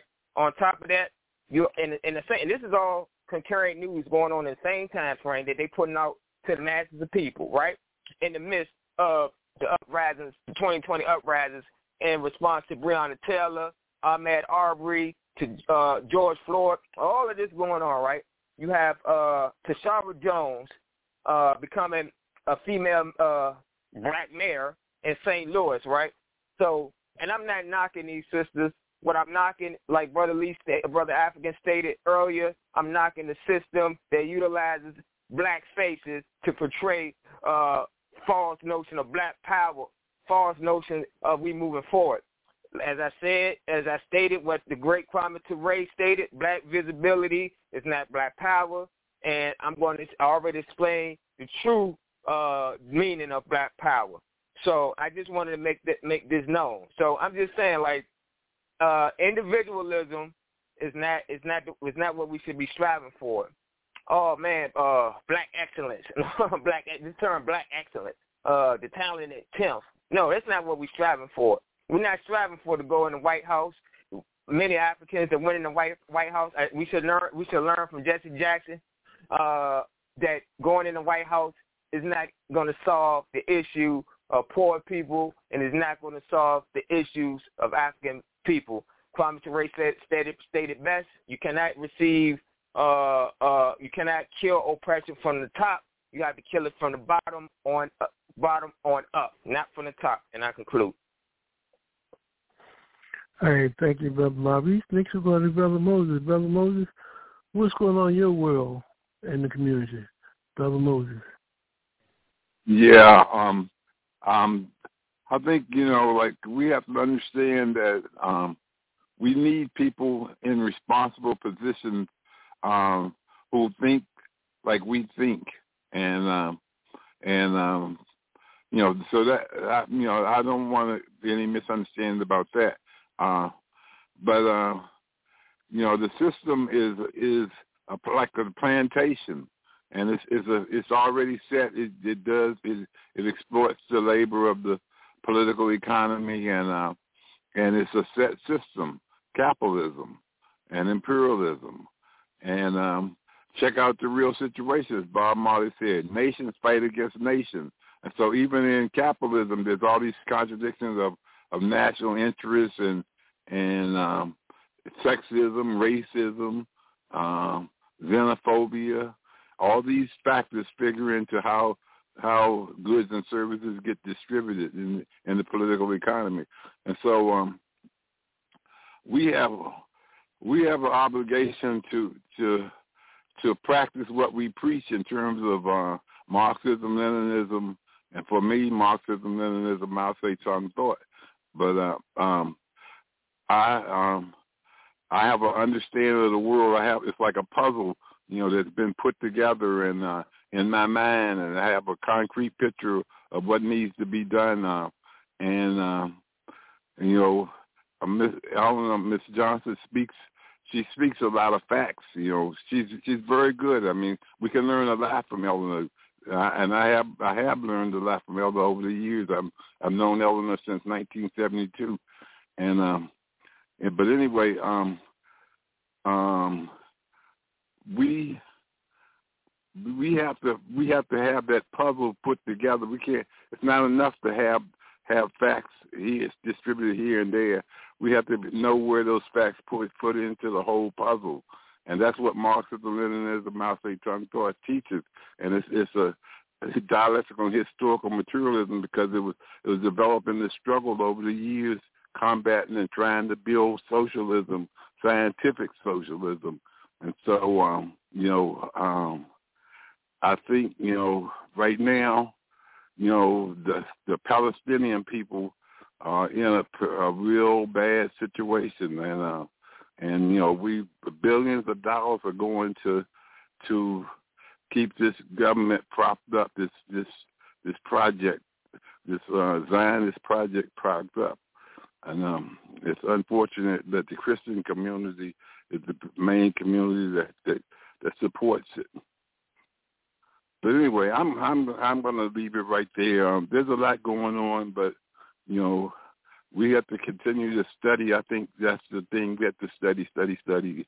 Um, I'm into Marx, Engels, and Stalin, and Mao Zedong, so but I'm learning about Kwame Ture and and uh, Sekou Toure and um, um, um, I'll leave Kwame it right Nkrumah there. and, and the rest of the. We Yeah, got you, brother. yeah. Thank you, brother. Thank you, thank you. hey, All right. no problem. We can go to Sister Eleanor. Sister Eleanor, what's going on in your world and community? The mic is yours. Well, um, thank you once again, Africa on the Move and Brother Africa. Um, my biggest concern remains uh, the pandemic. Uh, we see what's happening in India. India had been a primary exporter of vaccines to uh, Africa and Asia, and they declined the the distribution efforts because of the uh, complete collapse of it, what seems to be the medical system there. They're just overwhelmed. They continue to be huge assemblies where people organize and get together and they're not wearing masks and that thing. But we can't blame the Indian people for the pandemic. What we have to do is begin to assist everyone with becoming vaccinated. If we don't, those of us who have been vaccinated uh, will lose everything and everyone else will. Will continue to die. And this is not a nation state phenomena. This is a global phenomena, and I really think it needs to be addressed, and it could be best addressed, in my opinion, by uh, having Moderna uh, relieve its proprietary uh, information, make it available to all pharmaceutical companies globally, and also to lift the embargo against Cuba. I see Cuba as the most progressive uh, government on the planet. Uh, their policy of educating from the from the crib to death. Look what marvelous results have resulted in that. And when I spoke about the U.S., I understand what it is to be a descendant of slaves, and I understand black oppression. However, the, all through the Americas, this was the policy. This was a Protestant country, so they didn't have the miscegenation of the races that Central and South America had. The Catholic Church believes that men and women should get married. And I tell you something, it reminds me of the old religion on this Mother's Day, Judaism. And uh, they say that you cannot be a part of an organization or a man cannot begin to learn and be a part of any organization until he has a wife, a family together. How are you going to help anybody else? So, you know, this is a beautiful day, a beautiful program. I uh, just say love women and children every day. Help a senior citizen when you see them, whether they need to cross the street or hold the door, do it. And yes, we need to combat this outrageous capitalism. Look at Jeff Bezos. We we couldn't manage to get a union going with Amazon. I tell you what I'm doing. I'm not buying anything from Amazon. People tell me, well, you have to pay more. You have to do that. Well, maybe I'll buy less and pay more, but I damn sure ain't supporting some billionaire oppression of workers. So I try to do what I can every day.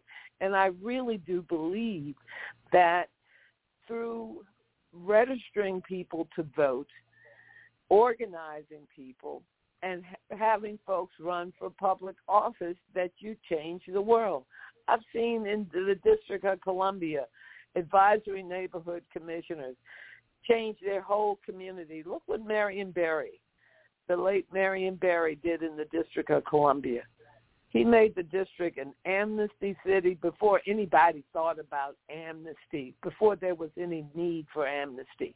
No one in the District of Columbia until Donald Trump ever saw ICE. We didn't know what the hell ICE was. So it does make a difference who's in office and and and we need to have people that support our views that means when i say ours i mean the views of the people i'm not talking about that 1% or that middle class that feels like they're a part of it but one thing about capitalism or any economy the, the poor they're capitalists with zero in their pocket who will tell you that it, capitalism is working for them. So it's not it's capitalism is a class struggle, but it's an educational issue to um, educate the people as to what uh, can be and what should be expected of government and what great nations can do. So we reduce our carbon footprint, we increase wages, we centralize certain um, functions, again, such as utilities, education, healthcare, food distribution, support farmers. Right now, we, we this country has been taken over by industrial farms. We now have social industrial prisons. The prisons are running for profit. So we have slaves in prisons. Black people are the number one people in prison. We need to re-examine all of these things. We need to have these tens of thousands of African Americans who have criminal records for having marijuana have their records expunged. Now that everyone knows 15 states have legalized marijuana, let's go back and expunge the records of everyone, the living and the dead, so their family can live in peace. And also, Brother Africa, um, I've been looking at the MOVE group in Philadelphia, and the fact that those five children, four girls and one boy, have never been properly buried. And the reality that the social an- anthropology is, is is is just racist. We're not digging up Europeans, we're digging up Africans we're not these children are African American. Why can't they be interned? Why can't they have a proper burial? I've watched cemeteries be moved for shopping centers to be built. It's a shame on the family. And if the family mentions that their loved one was moved so that a shopping center could be built, instead of people saying, let's rally around that, let's Let's make that known. Let's write articles. Let's publicize this. They go, ooh, something wrong with your family. My family's buried at cemetery so and so for now. You know, and so we really need to love each other, appreciate each other. And I I I love listening and learning from you people. And I do believe that we need something other than the government that we have in this United States right now. It's destroying the nation. As I said, we're not living on what these billionaires have produced. They're living on what we've produced. The highways that they use were produced by the workers of the United States. They're not helping build the uh, infrastructure. I noticed that when they build a new condominium and tear up your alley and sidewalk, the developer doesn't take responsibility for repairing that alley and sidewalk.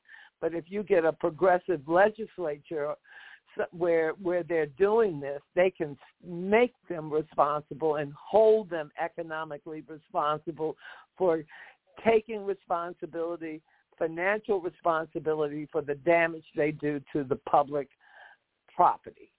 That includes your infrastructure um, from your sewers, your water systems, gas lines, electrical lines, the sidewalks and the roads, as I said. So we have a duty to run persons for public office that take responsibility for stopping these egregious actions. And we can do it. We've seen it done before. We've seen in the district, in the District of Columbia, the, the statehood movement was here when it was a black city. But everyone said as long as Washington, D.C. is the black city, we'll never have statehood. That's what everyone believed. But while they had a city council and a mayor, they were able to make sure every citizen could have health care. They tried to give the city a centralized curricula, curriculum. The curricula that was developed had to educate all children the same way. We found that the children in white neighborhoods had access to certain materials that children in other neighborhoods, children of color, African American children and brown children did not have. Even though we were spending almost a billion dollars in the district on educating children, how come we have such a high dropout rate? Why don't we have a city full of college graduates? These questions can be answered by taking them to the city council, by taking them to the mayor, and making those people be accountable. And we can do that. And I understand, and maybe I don't understand what, when I think of revolution, I think of people out in the street with guns and tanks. Well, I don't, I don't know whether or not the people, I believe the people politically can change the government but I don't know if we're re- we don't have the equipment to fight a war against our government and we saw these Trump people wanting to fight a war. I saw this week brother Africa that there's a shortage of bullets in the region. And someone had put on the internet that it was the government that was stopping the production of ammunition. No, it's not. It's these weirdos with guns hoarding bullets, buying every bullet on the shelf to shoot who? Me, their neighbor? God and I stand with the people. And united the people can never be defeated. And I don't walk in fear any day that someone's going to execute me simply because I believe the people united is what stops that type of behavior. And we did it last November when we made Joseph Biden the president of the United States because the people had a choice. Countries like New Zealand may have six political parties. I think in Ireland there may be 11 or more. But the Irish people stand united with African American people and African American struggle. And as I said earlier, Malcolm X said the most abused person on earth was the African American woman. We need to ask ourselves, why is that? Is that all social imperialism? Is that all capitalism? Or do we have any accountability or any responsibility? Because remember, a few may be guilty, but we're all responsible. And that means that if we take action, we can affect positive change. And we all have this opportunity every day to do something good for someone else because when we help one, we help everyone. Thank you. Thank you, Sister Eleanor. Next we're going to, I believe we have Sister Shirley on. We're going to Sister Shirley, call 0796. What's going on in your world in the community? 0796. Call 0796. Would you like to speak to what's going on in your world community? Let's move on. Okay, we go to caller Brother Anthony. We see you there. Welcome to Africa on the Move, and what's going on in your world and the community, Brother Anthony? Uh, several things. Uh, several things I'm concerned about, and I want to follow up on what was said earlier. Uh, one is the, the the increasing amount of violence being perpetrated per, uh, against uh, Africans, particularly African youth, inside the U.S. and throughout the diaspora, for that matter. But uh, in particular, uh, you know, uh, it seems like um, uh, every other week we hear about another uh, uh, another case of of uh, police brutality with uh, you know with an African uh, as the victim. Also, also the the attacks against the the Asians that, that that chose to live in the U.S. It's also a concern because uh, it seems as if uh, you know uh, Trump's uh, xen- uh, uh, xenophobia lasted past his term in office, and Asians are, are, are being blamed for the coronavirus. And you know and you know our asians are being arbitrarily attacked uh in uh uh throughout the us and uh you know and that's a concern uh you know for for for me that uh that uh, that people are using the pandemic as an excuse to perpetuate perpetuate attacks against uh, different ethnic uh, groups inside the U.S. Also, uh, I wanted to uh, reflect on um, some observations that were made earlier about uh, you know uh, about uh, you know uh, you know running candidates for political office, which is which is possible, but we can only affect reform in our current state of disorganization. Only a people organized can bring about real change in society. That's why it's, it's very important uh, that Africans get organized. Uh, because uh, in our current state, our total dependence upon the duopoly, we've gotten a bunch of reforms over uh, uh, over the, the, the, the century and a quarter that we've uh, that we've had the right to vote, but it has not improved uh, the living conditions of the masses of our people who suffer from uh, poverty, unemployment, and uh, miseducation. And uh, the only and the only way to resolve that is through permanent mass organization. And I I concur with the observation that working together, the masses can uh, change history and do change history, but we have to be organized in order to bring about change uh, that is permanent and uh, and and and lasts longer than a generation or so.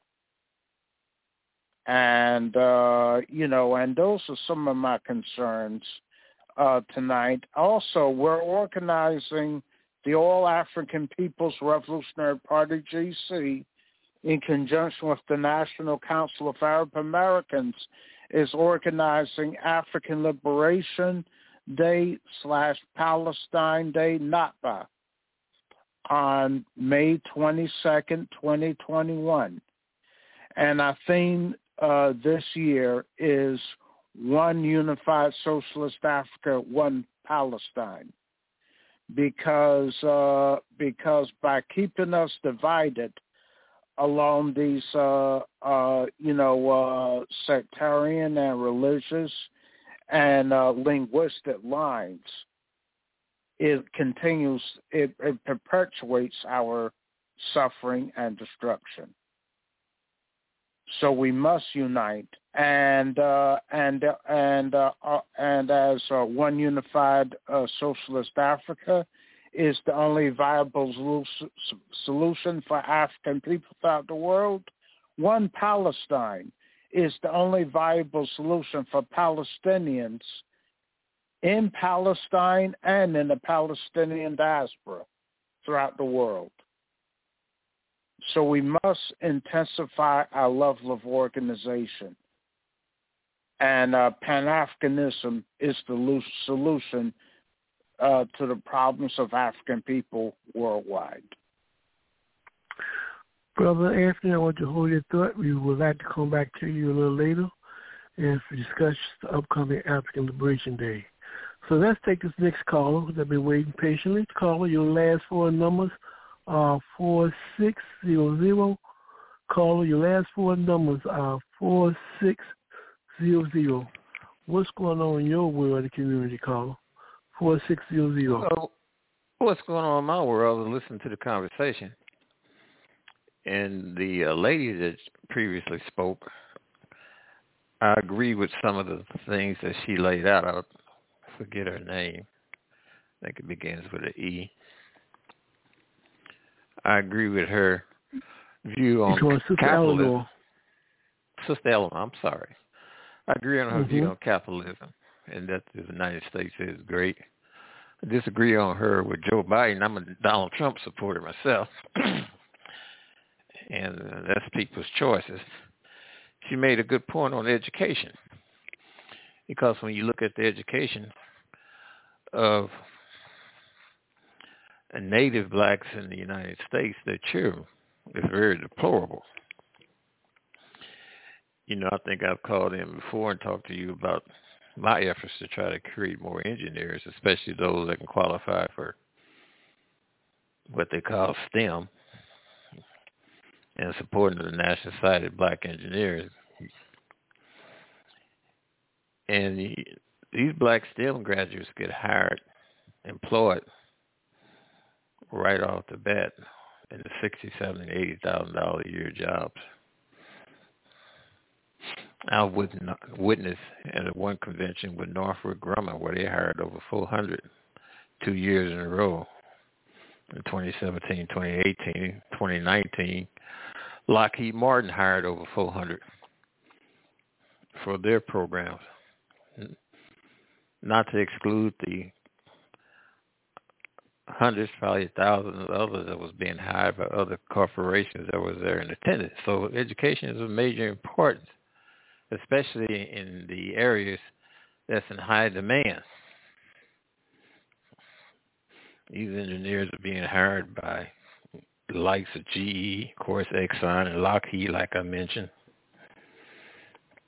Your Chevron, your Shells, your Caterpillars, Goldman Sachs, Bechtel, Department of Defense, CIA, and FBI.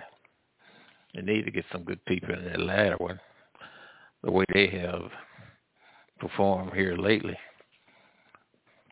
And she made a good point about Marion Barry. Marion Barry done a very good job at uh, helping disadvantaged businesses, black businesses, as did Maynard Jackson in Atlanta. Someone earlier made mention of Tishaura Jones, the first black female mayor in St. Louis. I knew her father. I knew her father, Virvus, when he was the first black controller in St. Louis for the city. He done an excellent job too, working with first black mayor Freeman Bosley Jr. and helping to create the things that was needed where black business, especially those in commercial structure, which I was in, had access and the ability to have sort of a carte blanche on certain projects that was going on in the city. So I strongly believe in capitalism. And those that don't, that's you know their prerogative. I have nothing against them because it has worked for me and my family and many others that I know of, and also that industry itself, commercial construction, I erected office buildings, bridges, industrial plants like your Chrysler and Fords. And there's others out there who's also done good at the time because the uh, industry is is cycling. It goes in cycles. So I appreciate what the lady said. And you know, another thing, you talk about the cemetery. Blacks don't take care of their own cemetery. There's a cemetery down there in Louisiana. and I think it's called Sweet Olive. And that cemetery has been told this repair goes back to the 1850s. And others are not going to come in and take care of other people's cemeteries, especially something like that when it's historic. You got to take care of that yourself. Now there are groups that do. And I was reading about one lady named Makita. I didn't get her last name, but they show pictures of her out there with a push mower cutting grass. So I just want to add that, and I appreciate the information that I'm hearing, although a lot of it I don't agree with, but that I do, I have made reference to. Thank you very much. Carl, we must say you have been very consistent, so we can we can give you that credit. So no problem. Thank you for uh, calling in and being a part of any program, Carl. We thank you very much. Um, what we're going to do right now, you listen to Africa on the Move. If you have any questions or comments and like to share what's going on in your world community, please call 323-679-0841 and hit 1 and we will acknowledge your last four numbers. Hit 1 and we will acknowledge your last four numbers.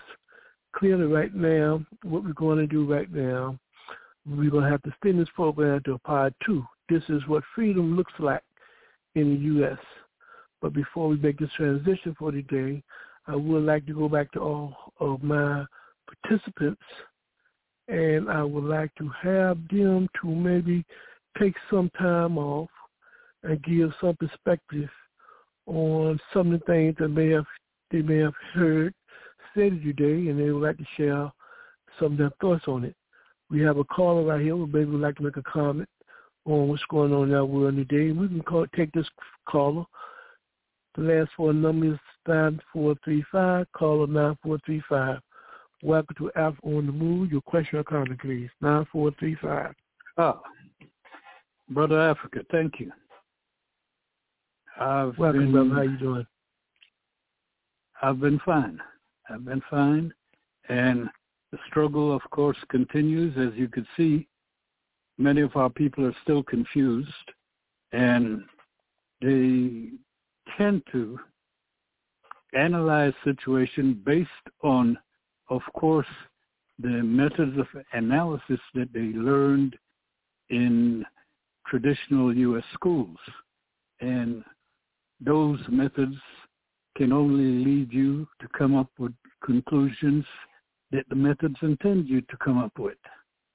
For example, if you are taught to look at situations and say that the way to benefit in this society is to make profit and to make making profit primary, then you will do whatever to make profit.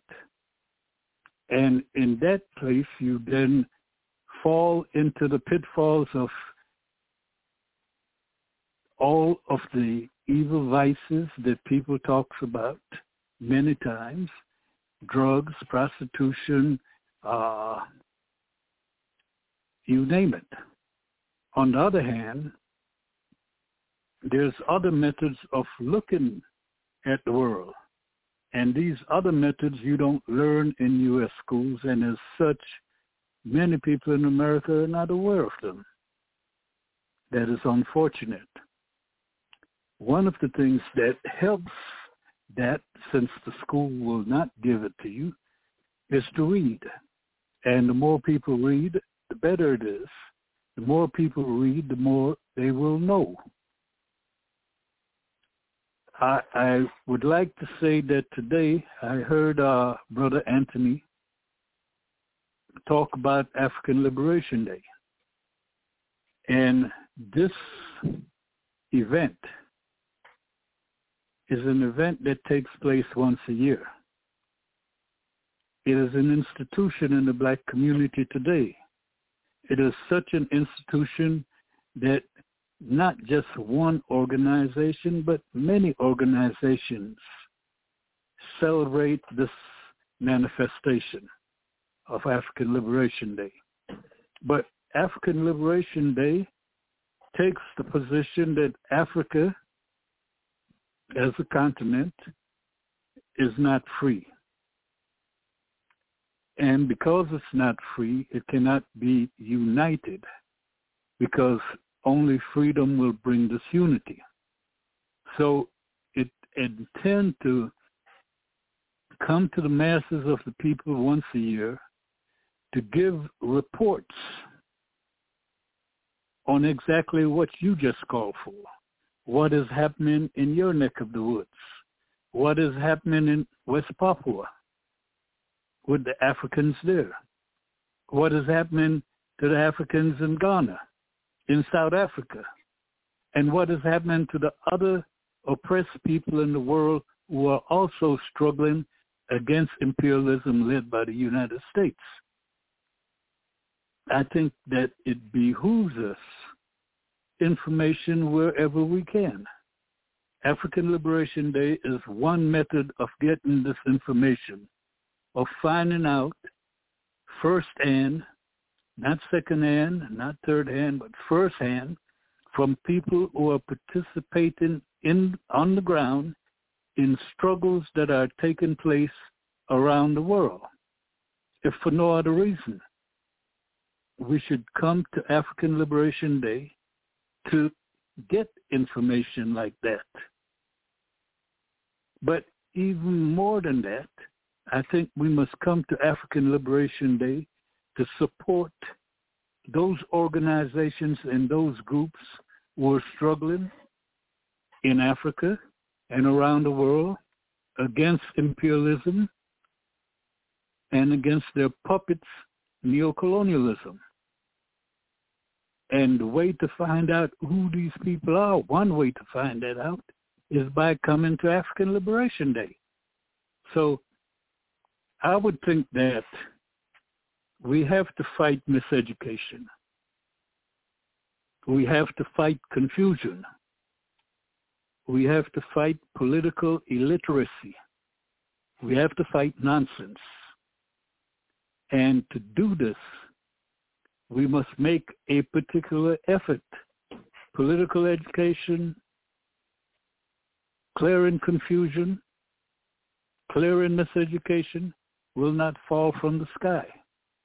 It's something that we have to work at, just like we work at getting educated in this system and hoping that we can get a good job, working for warmongers like uh, all of these corporations that I think a brother just mentioned, most of them profit basically from war. The CIA, what is their role? Going around the world, creating this disinformation and confusion to divide people so that they can control the resources of different countries instead of the people who own these countries controlling their own resources. So again, I would encourage my brother and my sisters out there to please attend African Liberation Day. And this year I understand that it is being held by way of Zoom. So you hardly have to get out your house. You don't have to take off your pajamas you can attend African Liberation Day and get this information right in front of you from your telephone or from your computer. Again, my brother, I thank you for allowing clarity and allowing for the difference of opinions, etc., that occur on your show. Thank you very much. Brother, thank you for your comments to today's program. We thank you. And speaking about African Liberation Day, Brother Anthony, maybe you can clarify to our listening audience how can they participate this year um, for African Liberation Day, and why y'all chose that theme again, Brother Anthony. Yes, um, we chose the, that the the theme. First of all, let me go into how people can participate in African Liberation Day has, uh, as uh, Brother Bamboshi mentioned, uh, is being uh, is being uh, done through uh, over Zoom. So if you have a, a phone or computer access, you can check it out without having to travel anywhere. And uh, and uh, it's go- it's scheduled from noon to 3 p.m. I, th- I think. And uh, the reason why we chose this theme is because um, um, not by or Palestine Day, just to give a little background, falls close to the day we've uh, been commemorating uh, African Liberation Day uh, since um, uh, the founding of the OAU back in 1963. Uh, and uh, and that's one reason. And also, uh, let's see, the the Palestinians and Africans face uh, similar forms of oppression. Uh, and uh, right now, uh, the Palestinians bear the brunt of the effects of Zionism. However, that affects uh, Africans as well. And to give one example of that, uh, a lot of cities in the U.S. send their police to the Zionist uh, to, to, to Palestine for training in uh, in uh, by uh, Zionist uh, soldiers in how to uh, oppress Palestinians. They bring those practices back to the U.S. and uh, and that's how um, you know uh, jo- uh, George uh, Floyd got got uh, became a victim of, of a knee on the neck by uh, Chauvin. And uh, let's see, so uh, you know, so th- so this is very very important, and also it's only through permanent political unification and organization that we can defeat our enemies, and also and make our contribution to the advancement of humanity by achieving uh, uh, Pan-Africanism, which is the total liberation and unification of Africa under scientific socialism. And in order to, uh, and and only a unified socialist Africa can defeat all of Africa's enemies in whatever form they occur, including imperialism, all men, all other manifestations of capitalism and exploitation and Zionism. And uh, people can find out more by visiting our website at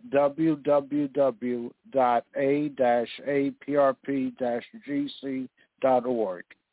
And you can find out more information about how to check out African Liberation Day, Nakba. And the name of your organization, Brother Anthony? Yeah, the All African People's Revolutionary Party, GC. And we are the uh, in- inheritors and continuators of the works, ideas, and practices of Kwame Nkrumah, Ahmed Toure, and Kwame Ture.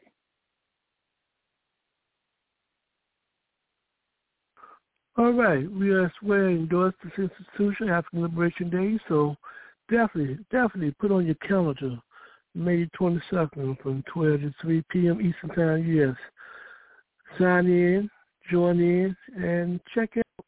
Because remember, without information you can't think, and without organization you can't think clearly. So you will have a lot of revolutionary and progressive organizations where you will have a chance to communicate with direct. So put down your agenda, share it with your network, and support African Liberation Day 2021 under the banner of the AAPRPGC. Now, what we can do at this point in time, there has been many things discussed on what's going on in our world community. I know there might have might have want to be some discourse on some of the things that, that has been stated.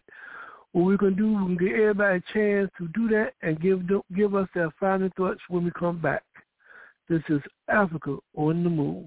If you think of the Middle East in this modern time, you can't help but say the word Palestine. People there have lost their land, some have lost their home. They live in other countries, their freedom almost gone. Palestine needs her freedom. Palestine needs our love, needs our love. Palestine needs her freedom. Palestine needs our love. There seems to be no answer to give us the reason why people cannot live, so no one has to die. We've got to take a stand for freedom, take a stand for truth, take a stand for justice. That's what we've got to do, cause Palestine, Palestine needs her freedom. Needs her freedom. Palestine, Palestine needs our love, needs our love. Palestine, Palestine needs her freedom. Palestine needs our love.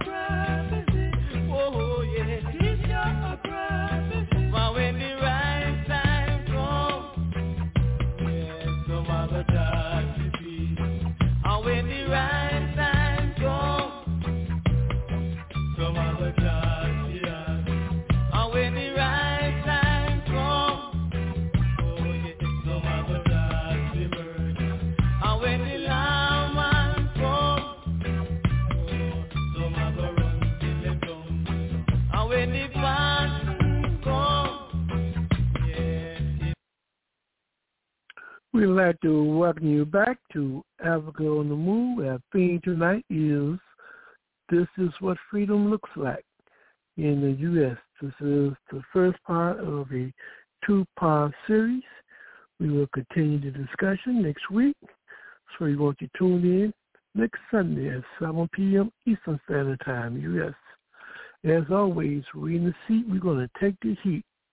If you define it, we're going to stand behind it. right now, there might be some rebuttals or some issues or thoughts or issues that have been articulated tonight that others may want to speak to it. We will give you ample enough time to speak to it, and then we'd like to have your final thoughts. We first would like to start off with Brother Moses. Brother Moses, anything you would like to share or respond to that you have heard so far, and give us your final thoughts for the night as well. Brother Moses, the mic is yours. Thank you, thank you, Brother Africa, and redemption song, redemption song. But uh, let me let me just say it's um it's good to be heard and uh, and to be able to hear people and who who have viewpoints of of this monster we are faced with, and it, it is like uh, Brother Haki often says, unravel the matrix, and uh, you know, um, at some point we have to have a, a, a, a view of government. I'm, when I talk about Marxism, Leninism, Mao Zedong thought, I'm talking about a view of government, and because uh, that's what politics is all about. The rest of it is just you know philosophy and and different ideas and whatever. But but but when the tire hits the road, it's about government and about how you govern and what about compassion, empathy, altruism, and trying to get that in in place uh, responsible and accountable positions. And uh, scientific socialism is is is is a practical uh, struggle, and uh, and you know the the means should justify the ends ultimately, in my mind. And so we shouldn't we shouldn't just participate in everything uh, that imperialism and capitalism has to offer, uh, as um, the brother alluded to earlier. You know, because um, you know opportunism is is a is a problem that's within the working class movement. Uh, we have to have political conscience, keep politics in command, you know, keep the eyes on the prize and and, uh, and politics in command, and and uh, who are our friends, who are enemies, will be be found in that struggle, in this class struggle. And uh, anyway, I'm, there's a, there's I'm, I'm going to leave it right there. It, it's been a good good evening, and I thank you once again, and I look forward to uh, another week. Thank you. Thank you, Brother Moses. Next, we're going to go to Brother Maurice. Anything you would like to share, Brother Maurice, you want to speak to, we may have been articulated tonight, and also give us your final thoughts for tonight. We now will turn the mic over to you, Brother Maurice. Yes. Um, and I apologize in advance if I be too long with it because I know we're on a set time and, and the show is about to be cut off. But to the brother, the conservative brother who called in, um, I just want to re- uh, uh, uh, make a quick point to what he stated that blacks do not clean their own uh, cemeteries. That's a that's a that's a lie, and that's a bunch of bull crap. Because I was out there yesterday, yesterday putting march down on our beloved Richmond African Burial Ground and Slave Trail in, in, in, in Richmond, Virginia. Not only that, I participated with Africans fighting to reclaim our African burial ground in Shockoe Bottom in Richmond, in Richmond, Virginia as well. So when he when he make that claim that Africans don't don't don't care about their uh, ancestors' burial ground, it's a bunch of uh, bull bull BS. You know, I'm not even going to use uh, curse language, but I think I make my point clear.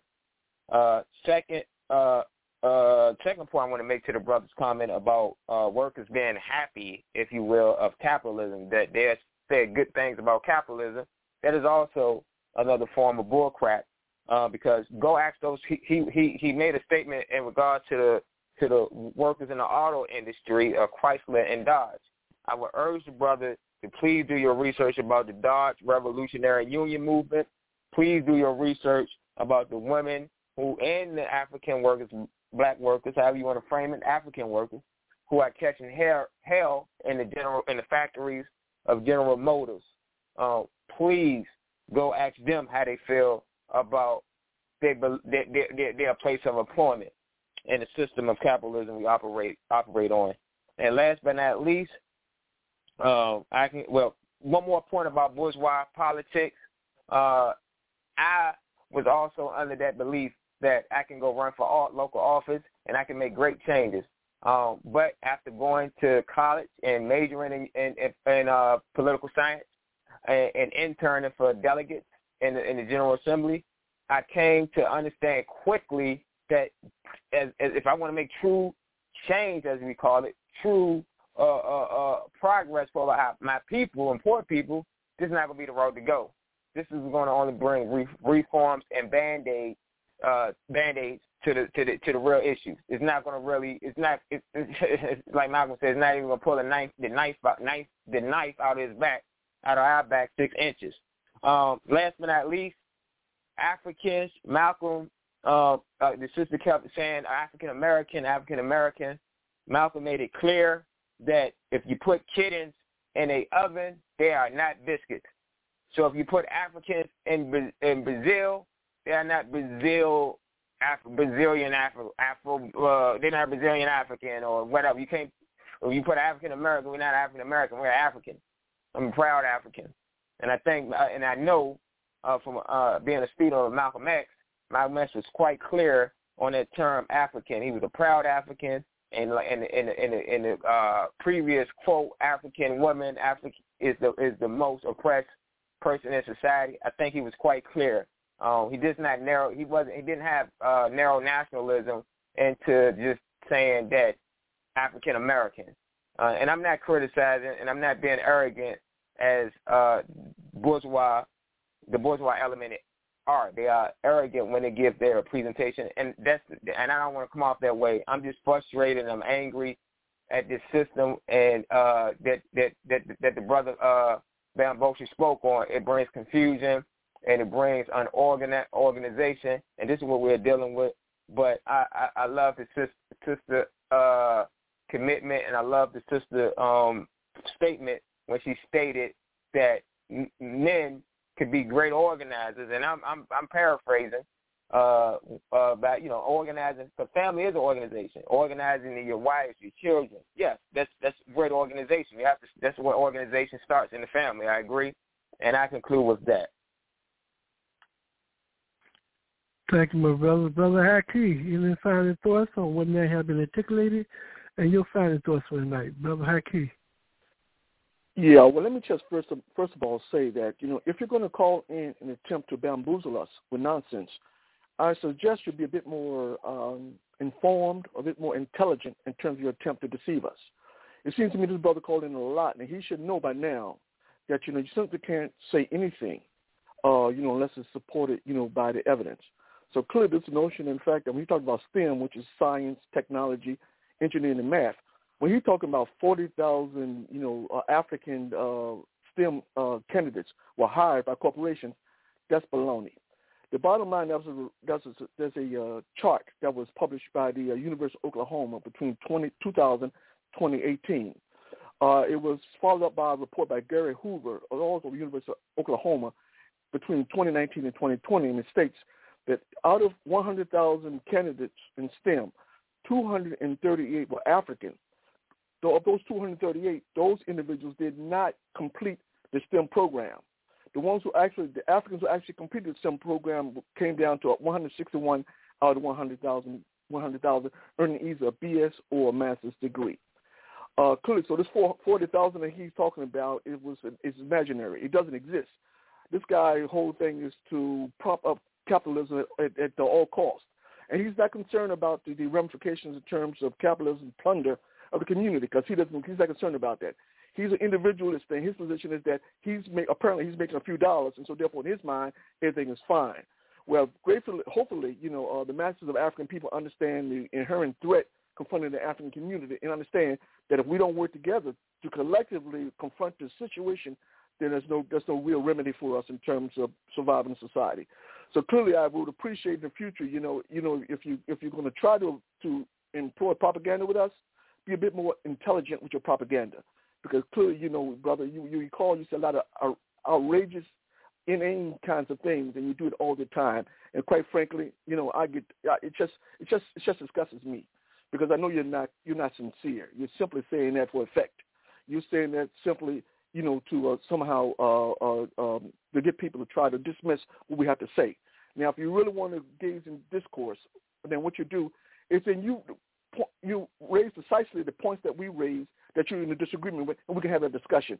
Don't play these stupid ass games where you said some inane stupid things like forty thousand people in the African community who are part of STEM uh, get jobs yearly when you know that's not the damn truth. The number of total candidates for STEM in the African community doesn't even approach forty thousand. So how fucking absurd can you be? In any event, let me let me let me just say this. In terms of um, violence, Sister Eleanor, you're absolutely correct. The whole point is that you, in terms of the numbers, we simply don't have the numbers in terms of, you know, uh, a, a viable offense in terms of, in terms of, you know, uh, uh, in terms of utilizing armed, armed struggle. You're absolutely correct. But what we have to be concerned about, uh, irrespective of that reality, we have to understand that the people in positions of power understand that they're in a position to organize lots and lots of folks for the sole purpose of actually destroying or killing African people in society. The question is, from a decency point of view, what are we going to do in terms of rebuffing or, to, or, or at least at the very minimum, prepare ourselves to defend ourselves against the onslaught that's surely is going to come as capitalism declines. So we have to think about that and not allow ourselves to be deceived thinking that every time someone defends themselves that you equate that with being wrong and understanding that defending yourself is certainly your human right. And lastly, voting is fine. There's no problem with that. Uh, that's fine. But the problem is that if the masses of people are not enlightened, if they don't understand what the issues are, if they can't clarify or or, or, or find people in the community who are genuinely committed to the aspirations of the people, then the problem is that you end up voting for people who are opportunistic, who end up getting power, who make deals to ingratiate themselves. And so the interests of the people never get served. Uh, recently, there was a situation in uh, Georgia with this uh, ex-deputy named Cody Griggers. Uh, he's part of the Shadow Moses group. They call him Shadmore. It's a racist organization. And this deputy will go around and arrest people for fallacious charges. He will, he will arrest Africans for fallacious charges. He will make up these charges a felony, uh, knowing that with these felonies they're, they, they're disenfranchised. They can no longer vote. And so he consciously did that in terms of in terms of making sure the African members are not there when it comes to voting. So your point is well taken in terms of the potential in terms of voting, but understand that ultimately we're talking about real power. It cannot come from the voting. It has to come from the community itself. So organizing is quintessential. There is no substitute for organizing on the community level. And I'll close with that. And Brother Africa, you have a good night. Thank you, Brother Hakeem. Next we'll go to uh, Sister Eleanor. Your final thoughts in response to anything, your final thoughts for the night. Sister Eleanor. Well, I just want to thank everyone in the listening audience, and I would urge uh, the public to tell their friends and families to tune in. I would like to thank you, Brother Africa, Brother Moses, Brother Anthony, Brother Hakeem, and Brother Maurice. Thank you for your commitment to the liberation of African people and Pan-Africanism. And I'd like to say once again to everyone, very, very happy Mother's Day. And remember to love and find ways to limit your carbon footprint and so that we can have a planet for the generations to come to live. And in terms of elephants and killing elephants, there should be a complete moratorium on Zimbabwe uh, allowing any uh, foreign hunters to come and, and, and kill one elephant. If we know nothing else, we know elephants understand family. And we don't want to have a bunch of depressed elephants. And what would the planet be like without elephants? Are we going to just allow the extinction of all our animals because of some greedy, rich hunters? Forget it. They should be arrested. Thank you, and have a good evening. Thank you, Sister Eleanor. And of course, next week we will um, explain, articulate, and address that question dealing with the elephants being killed in Zimbabwe. So next we'll go to our caller. Caller, your last four numbers, 9435. Your final thoughts for the night. Call 9435.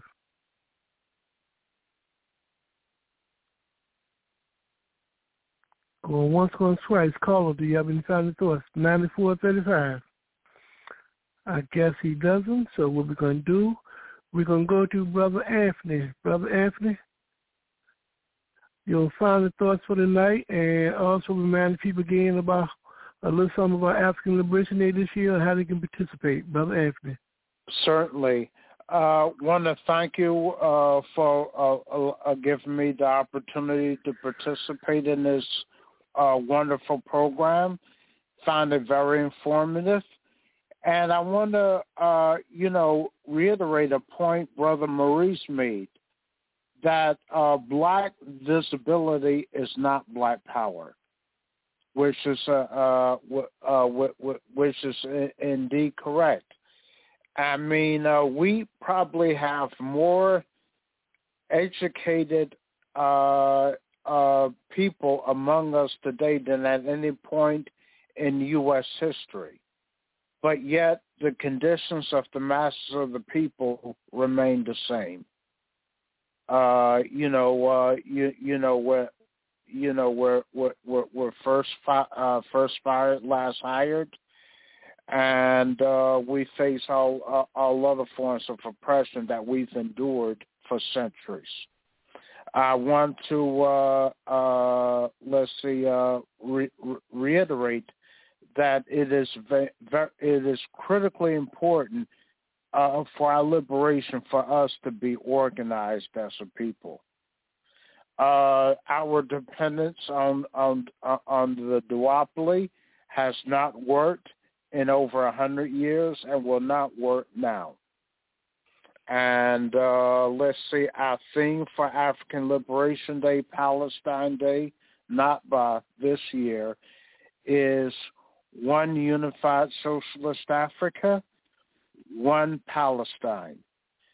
And uh, for more information and to find out how to participate in our uh, ALD Palestine Day commemoration, please visit our website, www.a-aprp-gc.org. And there you'll find out details about how to participate in our Zoom webinar uh, commemorating African Liberation Day, Palestine Day. Thank you for having me and revolutionary greetings to the listening audience, uh, the fellow panelists uh, on the program tonight, and uh, to, to the masses of struggling people worldwide. On that note again, we encourage you to put down May 22nd with 303 and join African Liberation Day under the banner of the AAPRPGC. So on that note, we like to thank you for allowing us this opportunity to come to your home this evening where we spoke truth to power. And we hope that we have provided you with some information so that you will use it as a tool for liberation. We'll see you back next week, same time, same station. We will continue the discussion. The theme will be a continuation, part two. This is what freedom looks like in the U.S. Until then, for the next 20 minutes, we want you to stay back and listen to some sweet sounds of liberation. This has been your host, Brother Africa,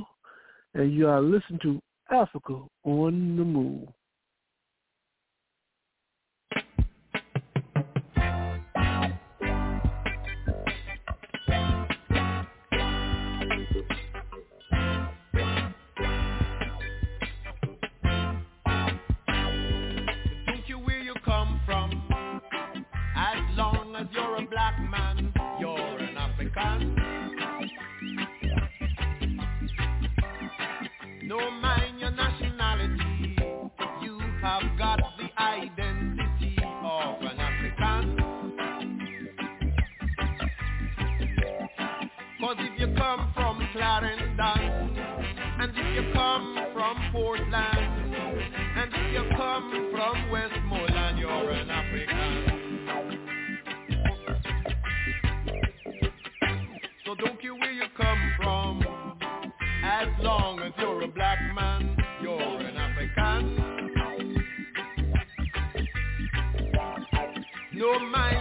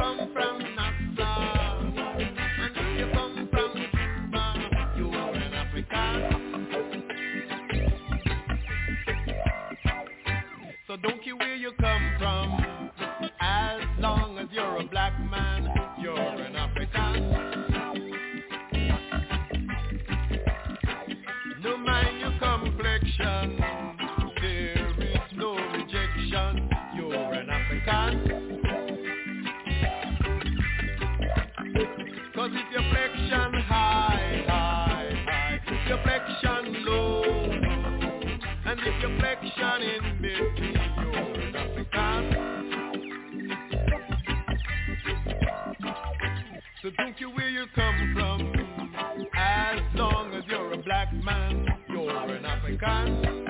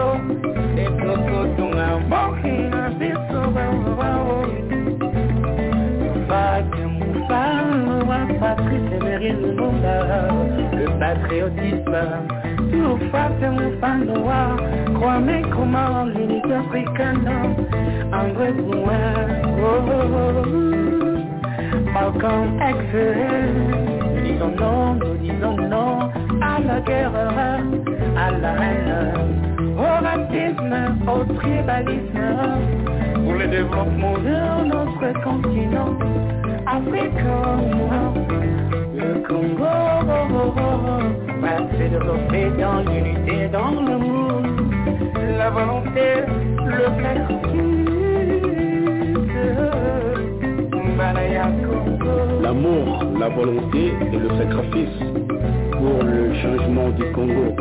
Congo Love pour un Congo nouveau, Madame Patricia Lokwa, servant, Banaya Congo Tolingana, Sangana. Africa, we are strong, unity, we are strong, Africa, we are strong, unity.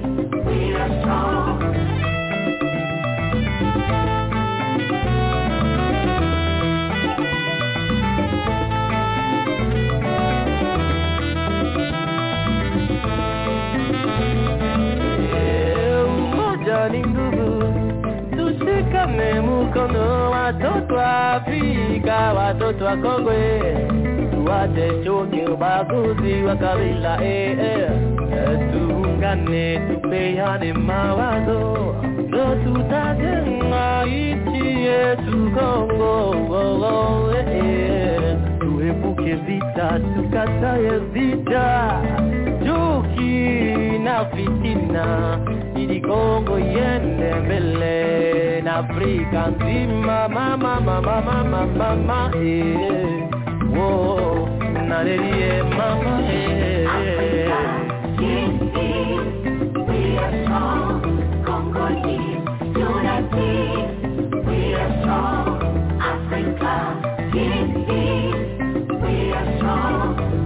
Lord Jesus.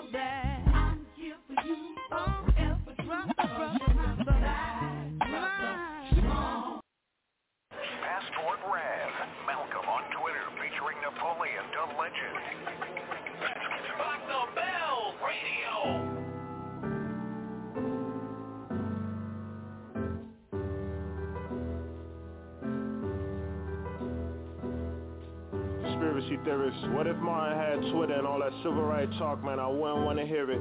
Cause integration been disintegrating. Better off in our own ghettos with our own situation. His last speech got him assassinated. Black business was booming. It wasn't just a consumer. Controlling our narrative. We have more marriages and see what the damage did. They ain't that bad a bitch. And welfare did us way worse than the slavery. I'll never be an agent. I don't care what they paying me. Seem like Nip had the same old story. If we pay a black hater, tell a different allegory. Like Pearl Harbor and 9-11 was a mystery. Supremacy will go the extent to keep their history alive. All I'm saying, if these leaders was alive, who be on the internet trying to divide? And use a hotep hustler, trying to fear people of that low vibe structure. Agree to disagree and we ain't gotta tear our own down. Argue in silence or forever be our own downfall. All I wanna say is that we giving it away. Soul ain't for sale and the devil is a fake. Argue with in silence, but don't let it steal our faith. Fight behind doors, but don't ever show our face. Cause Martin had Twitter, Malcolm had Twitter. It be our own people do the trolling. Spill ignorance and do the scolding. Where we going? Cause Martin had Twitter, and Malcolm had Twitter. It be our own people do the trolling.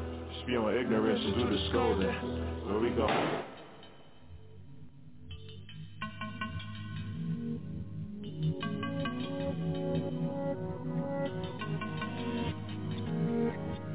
Sometimes the key to life you're looking for be right in front of you. Tried to show my man hidden colors, he said nothing new. I said, what if we been lied to most of our freaking lives?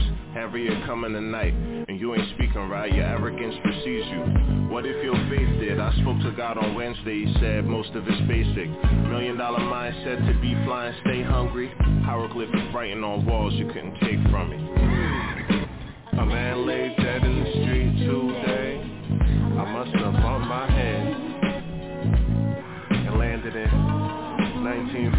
something, I swear. And all I have is love and joy to give. I need to spread my wings. I need to fly away. I wanna get high today. Got five on my little bundle of temporary? Man, I wanna live long enough to be legendary. Your statistics said by now that I'm gonna be dead and buried. But when I heard your voice, it seems as if we met already. And the march for our rights, that civil, the same purpose.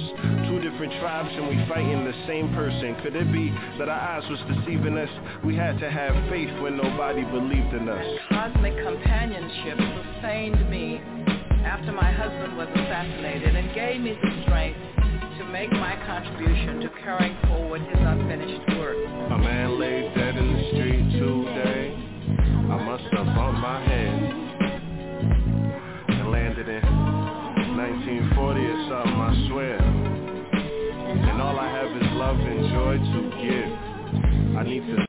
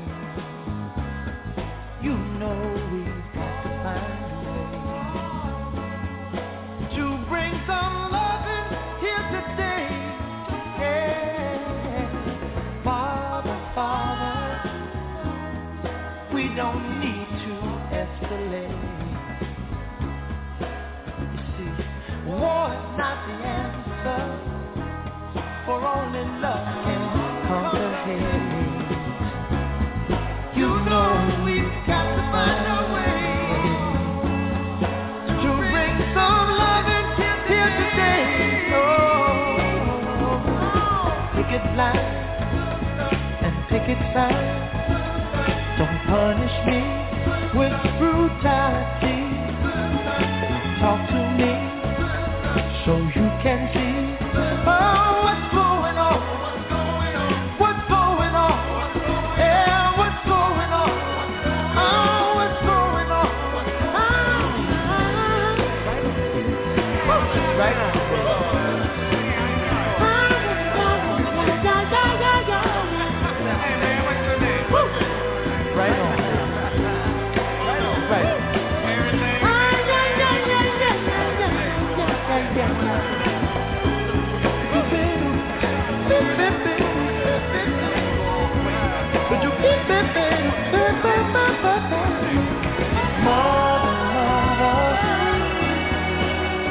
everybody thinks we're at home.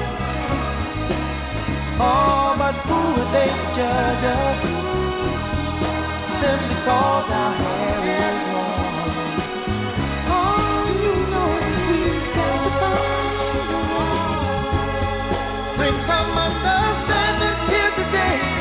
Oh, oh, oh. Pick it flat and pick it flat. can. Come on, talk to me. You can